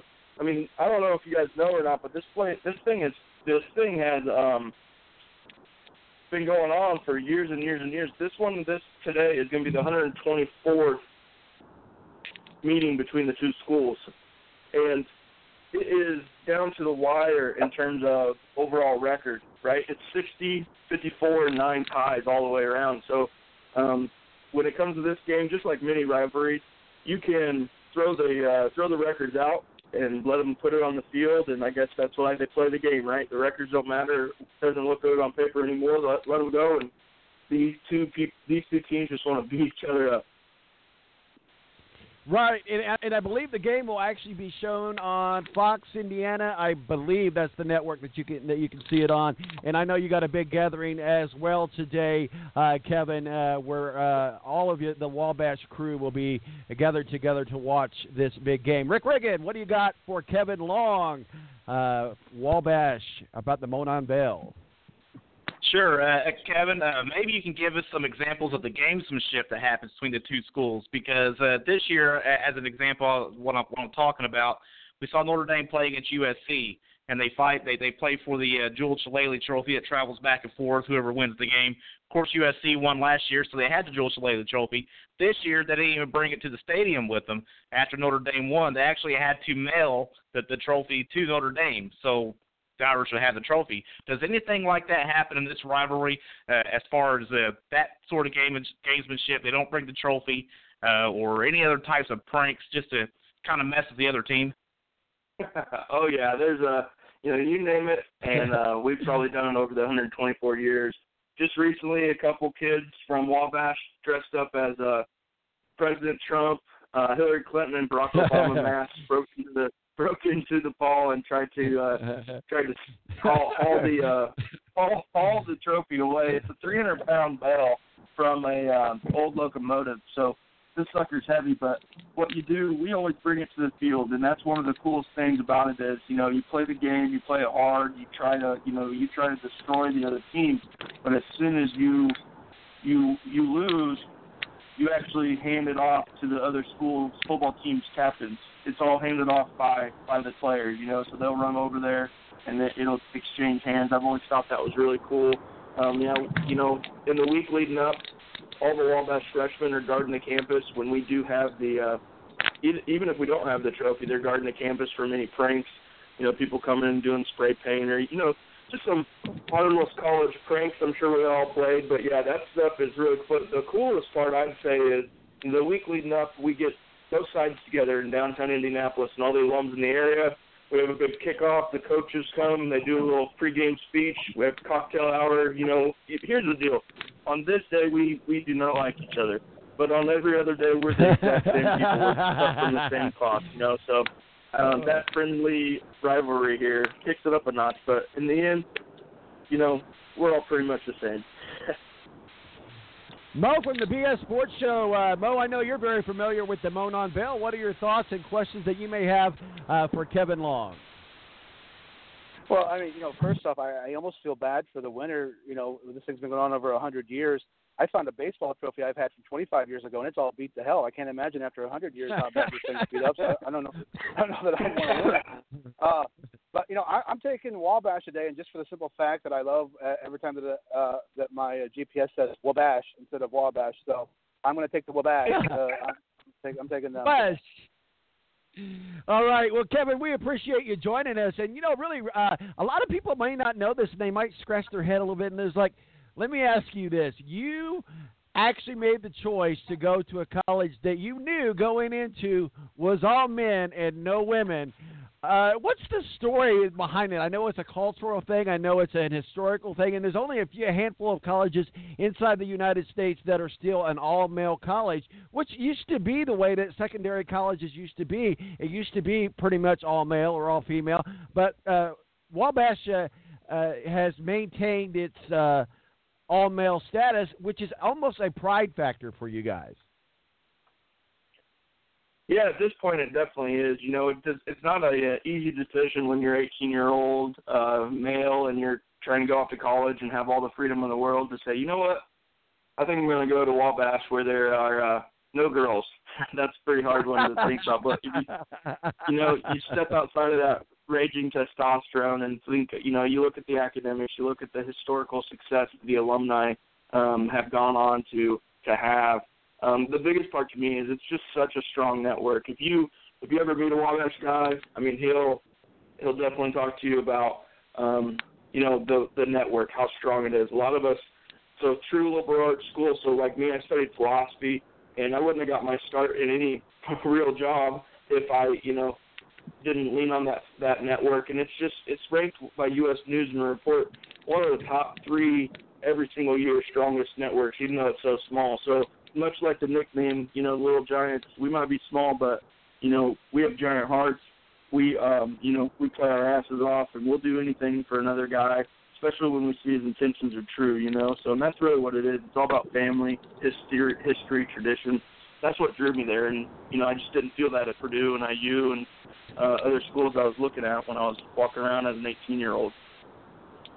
Well, I can tell you one thing. I'm fortunate enough to have two Wabash uh, graduates on on the team that I work with, and as colleagues, and a great bunch of guys. So I'm going to root for Wabash today, and and hopefully you guys are able to to pull off the win. Any final uh, thoughts for us on the Monon Bell, sir, before we let you go? Or you can stick around and, and talk college with us, but we need to shift on to another topic, sir. So you're more than welcome to stick around with us as an honorary guest, but uh, we're we're going to shift from uh, the Monon Bell. So any final thoughts on that?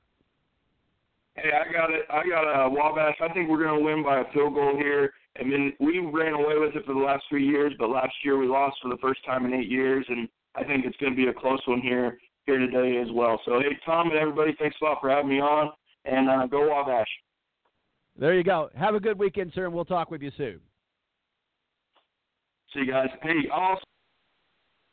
Oops we lost uh, we lost him there as as as he was talking. So uh, I'll have to find out what he said, and I'll find out what it is. But I think it's fun, guys. I think it's fun when you have those those little uh, pocket rivalries, those little trophy games. And we say little, but they really are pretty big to those that that attend it. And you know, we've got our our our comparison here to my alumni is IU and Purdue, and that's the old Oaken Bucket. But that has not near as big on a scale as Pride Factor. And at the end of the day, that's that's uh, what it is. So let's get into these college football games. Uh,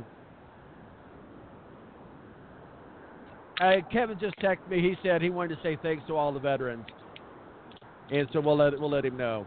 Uh, so anyway, so let's get into the the games today.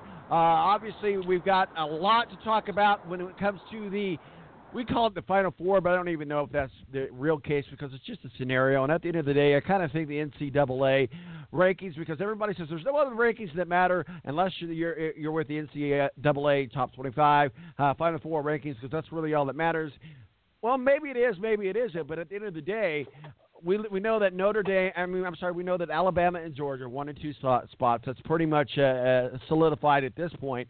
uh, unless something drastic happens that nobody's anticipating happen. Now you've got a situation where you've got uh, we're looking at Oklahoma. We're looking at uh, Miami. We're looking at Notre Dame. And Notre Dame, if if they get beat by Miami, they're not going to be in.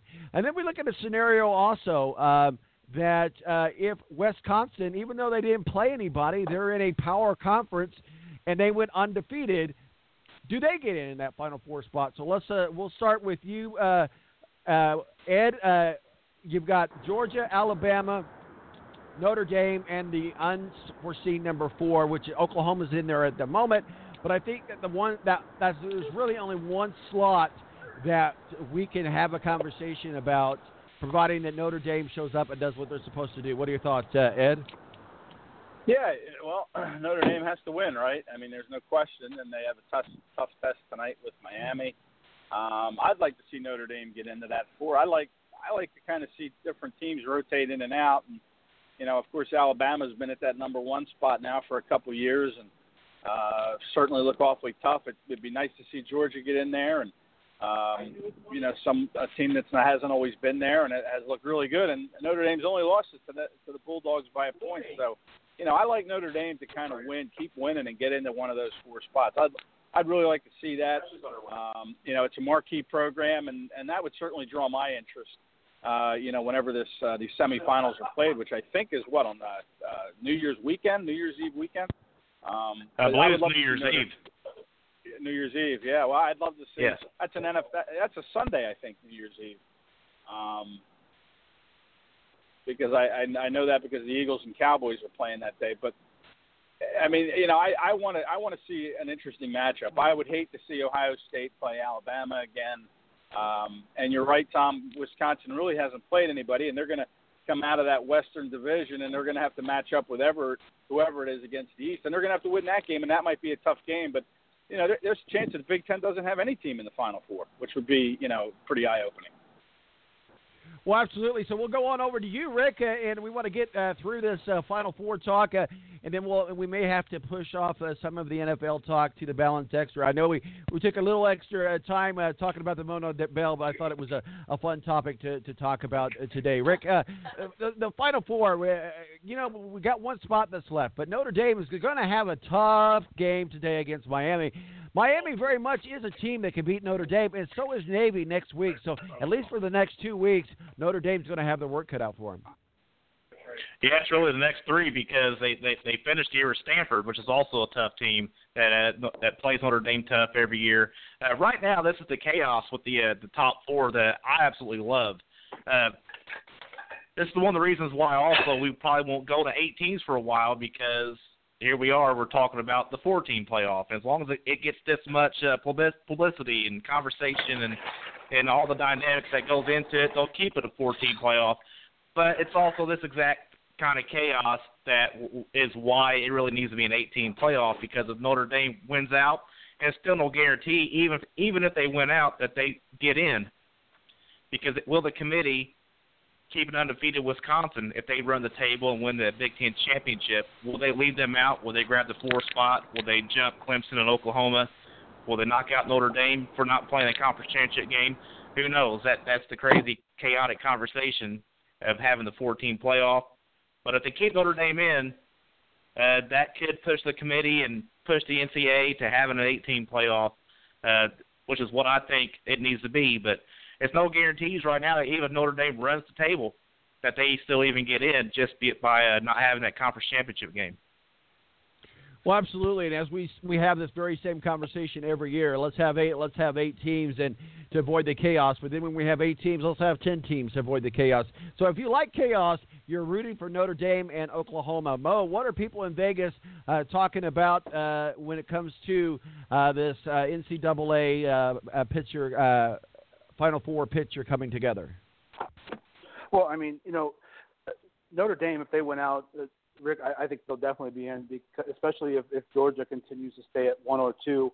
Uh, there's no way you keep Notre Dame out. They've got the toughest schedule uh, for the second half of the season that there is out there as of right now because of the ranked teams that they've played and beaten. Uh, I mean, chaos is, is honestly what the committee wants. You know, I think when the first ranking came out, Georgia being number one was to get people talking about it. Remember, guys, until the last couple of weeks, this is all a TV show right now. It's all built for television. ESPN's got an hour to fill with it uh, every single week, and they want people talking about it. And what's a better way to do it than putting uh, you know some teams in there uh, uh, right now that you know maybe you wouldn't have expected where they were. I don't think anybody expected uh, you know uh, Alabama not to be number one, but you know they were. So right now it's just a TV show. But I think Notre Dame, if they went out, is definitely going to be in. Uh, you know, and depending how close the SEC championship game is, if it comes down to Georgia and Alabama, you know, you could see both of those teams still make it. Uh, you know, and, and I think Wisconsin very well could wind up being the Big Ten champs uh, if they can not uh, blow another Big Ten championship game and, and maybe make it in, and, and maybe not. And you know what? That's partly their fault because they played a a weak out of conference schedule too. Right now, who you schedule out of conference before your conference season starts is going to mean a ton. So you know, anybody who wants to play a bunch of these weak ass teams early on, that could come back to bite you, and I hope it does. So let's. Uh, and by the way, Kevin Tex, he said Notre Dame by three. So there we go. Uh, he's uh, he's our official. Very Uh, uh, I like Kevin. He's a good American. He's a good American. I like him. I know he's listening. He just texted me and he said Notre Dame by three. So let's get some uh, final thoughts here, and then we'll move into the balance extra, uh, and get into a little of these NFL games, and before we have to wrap it up and put a bow on it. Uh, Ed, final thoughts: uh, Notre Dame, Alabama, Georgia, and that mysterious, chaotic number four spot.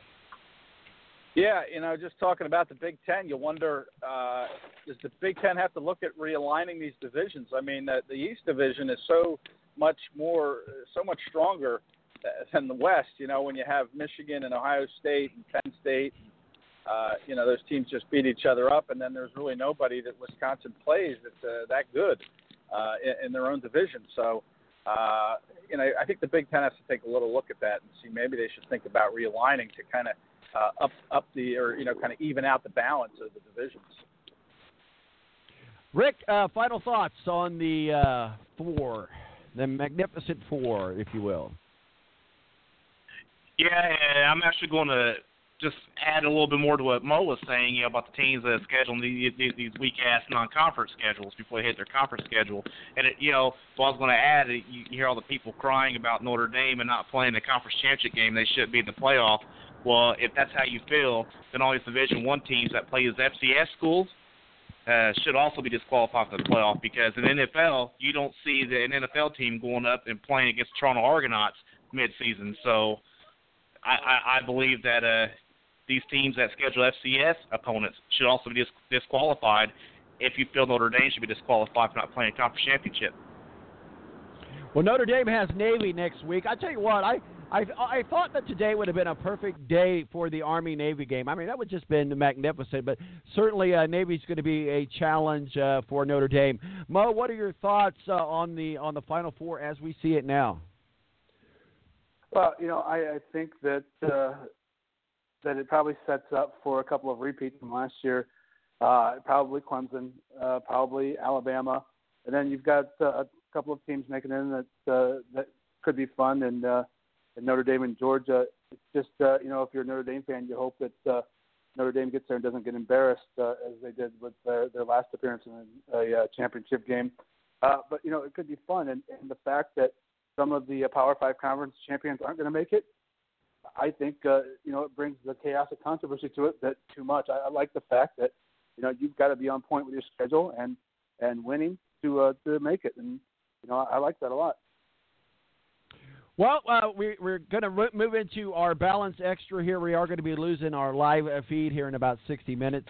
60 minutes. 60, 60 seconds. I'm sorry. Uh, so uh, you're, you're, if you're listening to us live, then just uh, just wait a little bit, and because we'll be done here in about 15, 20 minutes at the most, and then it'll be back up on iTunes and uh, TuneIn and other podcast outlets. Uh, Mo, I want to talk with you about last night. Yeah, I, I, I was really, really excited. I know it's the first game and it's Indiana State. Indiana State paid a buttload of money to play IU at home, and you know we get all of that. We understand all of that, but really, honestly. Indiana State came to win that game, which they did, and Archie Miller and uh, Indiana University better go back to the locker room because they flat got embarrassed last night. Yeah, uh, not a good start to Archie Miller's IU career. But you look, you you had a, a you know a bunch of guys who are no longer there. uh, you got a young team, and you're still trying to get your bearings uh, as the IU coach. You know, it, if they're going to drop a game now, why not? And then you know, be prepared and be a, a tighter knit group when it comes to the Big Ten season. But I mean, embarrassing as a as a start for your first game, and and it wasn't even like it was a close game. They just they got their asses kicked last night, and maybe that's what they needed. Maybe it's uh, you know some of these guys that have a little bit of ego coming in there, and uh, they overlook a team like Indiana State, and maybe uh, a kick in the butt's what they needed. So uh, we'll see how how the next game goes, but uh, it was definitely not a good start for Archie Miller in his IU career. Well, absolutely not, and it, certainly uh, not a, a, a, any type of season ramifications. It just, I, I think it just showed a lot of holes that are now on tape, and so hopefully uh, they get it all to, together. So let, us uh, move on over to the NFL, and we'll finish up with, with, some NFL talk. We didn't get a chance to do bet against the spread today uh, because we spent a little extra time on the Monon Bell, but sometimes we do get sidetracked. Uh, that's uh, for sure. So. Ed, we talked a little bit about uh, Arizona and Seattle. We talked a little bit about games on Thursday, and uh, certainly uh, Sherman's season-ending injury. Uh, we talked a little bit about, you know, is a game really that important on Thursday night? So, but at this point, there is. So, uh, you know, uh, the Seahawks won that game 22 to, to 16. Let's talk a little bit about the Jets and the Broncos. I think the Jets aren't where are are better where anybody thought they would be, and and the Buccaneers now obviously are dealing with a quarterback injury uh, as well, at least uh, in the near foreseeable uh, future. Uh, so the Jets go into Tampa tomorrow, and the Jets have what we call momentum. Uh, the Jets have already won two more games than I thought they'd win this year, um, and maybe a lot of people thought that too. So, uh, you know, I could see why maybe Todd Bowles is kind of met, being met side candidate for Coach of the Year. Uh, but I, you know, I don't think he'll win it. I mean, the Jets still are just three and five. But you know, Tampa's been one of the bigger disappointments to me of the season, maybe behind the Giants. Uh, and their one and seven record. You know, you look at Tampa, they're two and six, and now Jameis Winston uh, is on the shelf for the foreseeable future, maybe for the whole season. Uh, so you run out the ageless one, Ryan Fitzpatrick, uh, representing the Ivy League. You know, uh, we'll, we'll see if he can't spark this team to a win. Uh, you know, I like Fitzpatrick. I think he can do some things with this offense. Clearly, he'll be limited, but uh, you know, I think Tampa Bay should win this game. Uh, Rick, I'm going to give you an easy one uh, softball that you can throw to uh, Ed. Uh, Browns and Lions. Uh, do you have any thoughts for Ed on the Browns and Lions? Well, I mean the nope. uh, the Lions have kind of fell apart the the past few weeks, but uh, you know they got the win last week against the uh, Aaron Rodgerless Green Green Bay. You know I, I expect them to get the win against the Browns this week. No Ziggy Ansah though. I believe he's out for this game. Uh, and then back to the, the the the IU basketball debacle. I'm just so happy that game was not on TV here at my house. I mean I could. I don't have the Big Ten Two channel or whatever it was on, so that was good. Great. But to use an old cheesy uh, cliche. You know, there literally is nowhere they can go but up from right here. So we'll see what happens, how it plays out. But yeah, they found the big holes in that team. Uh, they sure did. Mo, uh, do, does the Bills uh, redeem themselves? It's certainly, if you've got a question for Ed, uh, feel free to, to fire away at Ed. But uh, do the Bills redeem themselves against the Saints this week? Well, you know, I mean, if you would have asked me that uh, a few weeks ago, I would have told you definitely yes. But you know, shockingly, a terrible Saints defense from the beginning of the year has become a very respectable uh, Saints defense, and the fact that uh, you know that you've got a team in the Saints that can score a lot of points and score them real quick. You know, you've got some weapons there. Uh, you'll see how Kelvin Benjamin works into the uh, Bills' offense, but you know, I, I like what the Saints have been doing, and as long as this defense keeps playing like this, I, I like the Saints in this team. Ed, uh, what are your thoughts? The Saints and the Bills. Yeah, the Saints. Uh, you know, the uh, going outdoors in Buffalo, where it's going to be pretty cold, I'd imagine. Uh, I think stepping outside the dome for the Saints. I think for any team that plays inside a dome, uh, it's a it's a challenge, and I think the Saints will be challenged in Buffalo. Buffalo's coming off uh, that embarrassment against the Jets on Thursday night. It's been ten days. That's kind of stuck in their craw. Uh, they've had more time to work now uh, with the new receiver Kelvin Benjamin that they got in a trade, and uh, I think the Bills rebound. I, I just think you know when you're a hothouse team uh, it can be difficult stepping outside that dome in, in, in November and December. And uh, I think the Bills are going to find a way to win this game. So let's uh, move on to the, the game uh, here in town. Obviously, uh, the Pittsburgh Steelers are here in town. You know, we weigh on paper we say there's not a chance in hell that that, that this this is going to be another embarrassing loss. But I tell you what, if you dig a little bit deeper and you look at how much better that Jacoby Brissett is playing, the, and you look at the fact that um, the Pittsburgh Steelers are only 9 and 19 against the spread. They don't play well on the road against bad teams for whatever reason. Although the last three years, uh, the Steelers have certainly had the Colts numbers, and certainly when you look at it on paper, uh, Mo, it does not look good for the Colts. But however, however, I, I see that there's a, a a silver lining to this, and I honestly think that with a divisional win last week, and that as crazy it might sound, even if it's down to a field goal, I think the Colts could beat the Steelers if they if they can control their game. If they let that game get away from them, then there's no way in hell. But if they can control the Steelers and they can control uh, what what goes on with them, the unfortunate thing is some of the the things that the Colts are struggling in are certainly some of the things that the Steelers are best to their strengths. So, uh, what are your thoughts, Mo? And we'll go around the horn on that game real quick. Uh, the uh, Steelers and the Colts tomorrow. Well, my my first thought, Tom, is you need drug testing because I feel like, that uh, there's no way in hell that this works out for the Colts because I, I think the defense is just going to get annihilated tomorrow because the Steelers can run and throw the football. Uh, you know, and I think that that keeps the Colts defense uh, tired out. And then, you know, by the end of the game, when that's the case, when your offense is on the field, that line, offensive line's terrible. And even though Jacoby Brissett has looked uh, like he's improved, he still makes mistakes, and he makes some mistakes because he's uh, constantly under siege. Uh, this Colts team's a terrible football team. Chuck Pagano is proven to be a terrible head coach. Their defensive coordinator for the Colts is terrible. The offense has been terrible. Uh, they got a win last week with, I mean, for the love of God, they played Tom Savage. Uh, you know, it, it's going to be a debacle. I feel like, uh, you know, I don't know. I can't pick one aspect of the game other than maybe the kicking game where the Colts are better. I think this is a, a terrible, terrible game for the Colts tomorrow, and uh, it feels like uh, I wish that we could just pack it in for the season and wave the white flag and call it a day. Well, there's an old saying that says if you speak it, you be it. So maybe I'm just trying to speak it enough so that it happens uh, for the Indianapolis Colts. Maybe it's just I keep telling myself enough. Maybe maybe it'll happen. Uh, Ed, uh, final thoughts on the Colts and the Steelers, and then we'll uh, go around the horn for our final uh, thoughts of the day, sir. Yeah, I agree with Mo. I don't think there are any matchups that favor the Colts in this game. Maybe the kicking game, maybe being at home, but there's just so many distractions with the Vontae Davis uh, situation, and uh, you know that offensive line still has to find a way to keep Brissett upright. And uh, Steelers are going to come out and run the ball with Le'Veon Bell like they do. They're going to control the ball, and I just don't see how the Colts can keep this within two touchdowns. All right, Ed, we'll start with you.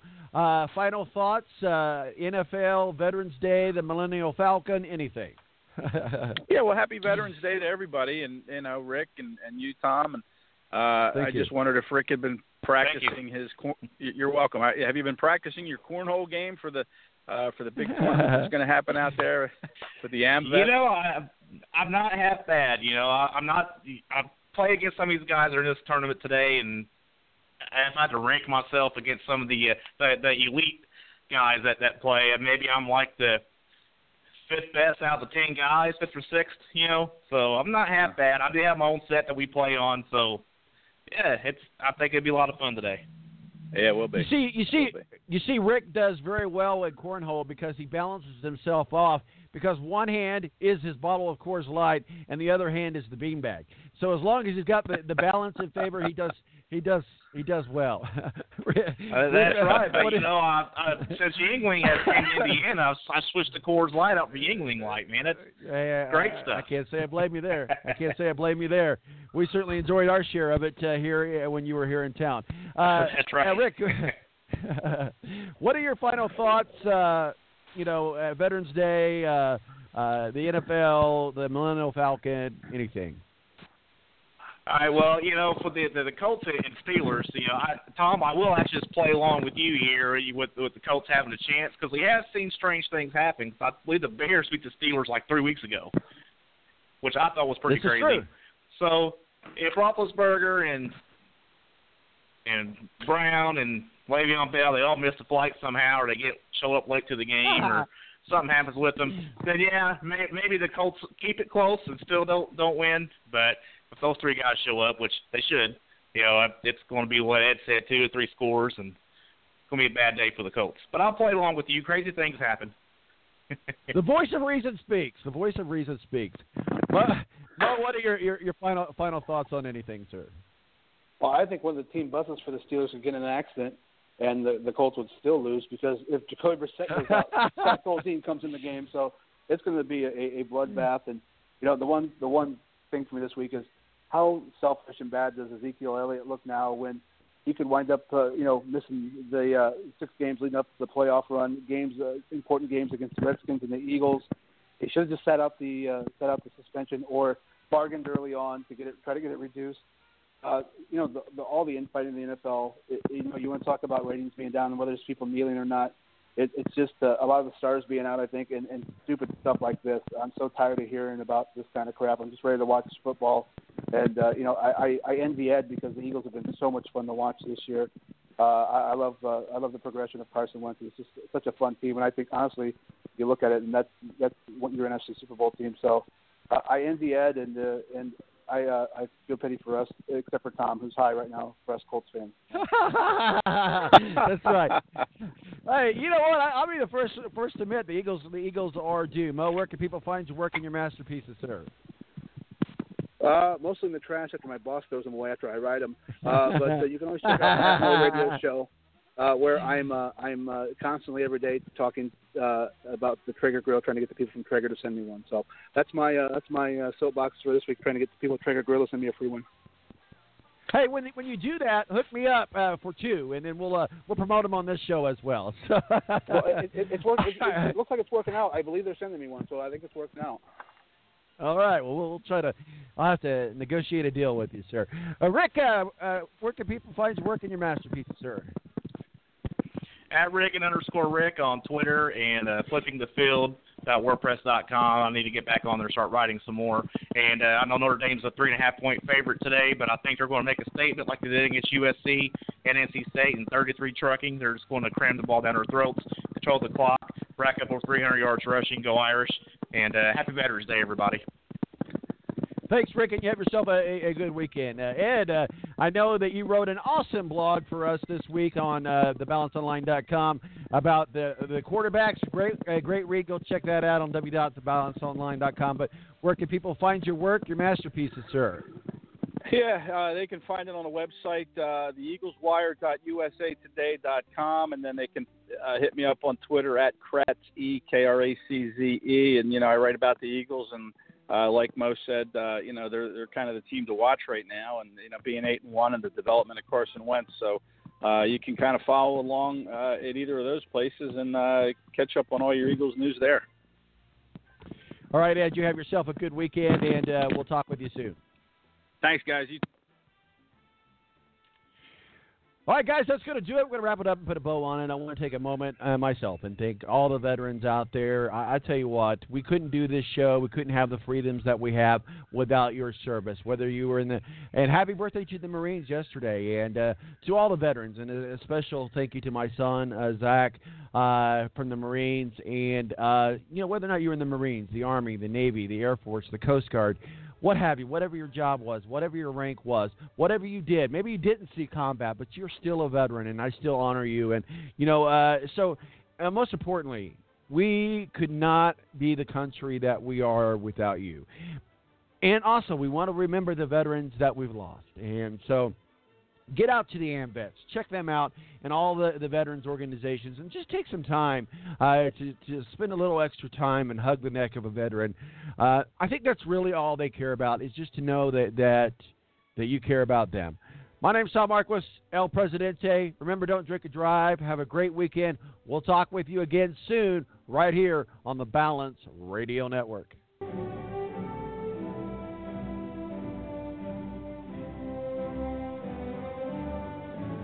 Join us next week for The Balance. In the meantime, check us out on Twitter, T-Balance, or Facebook, The Balance, or online at www.thebalanceonline.com.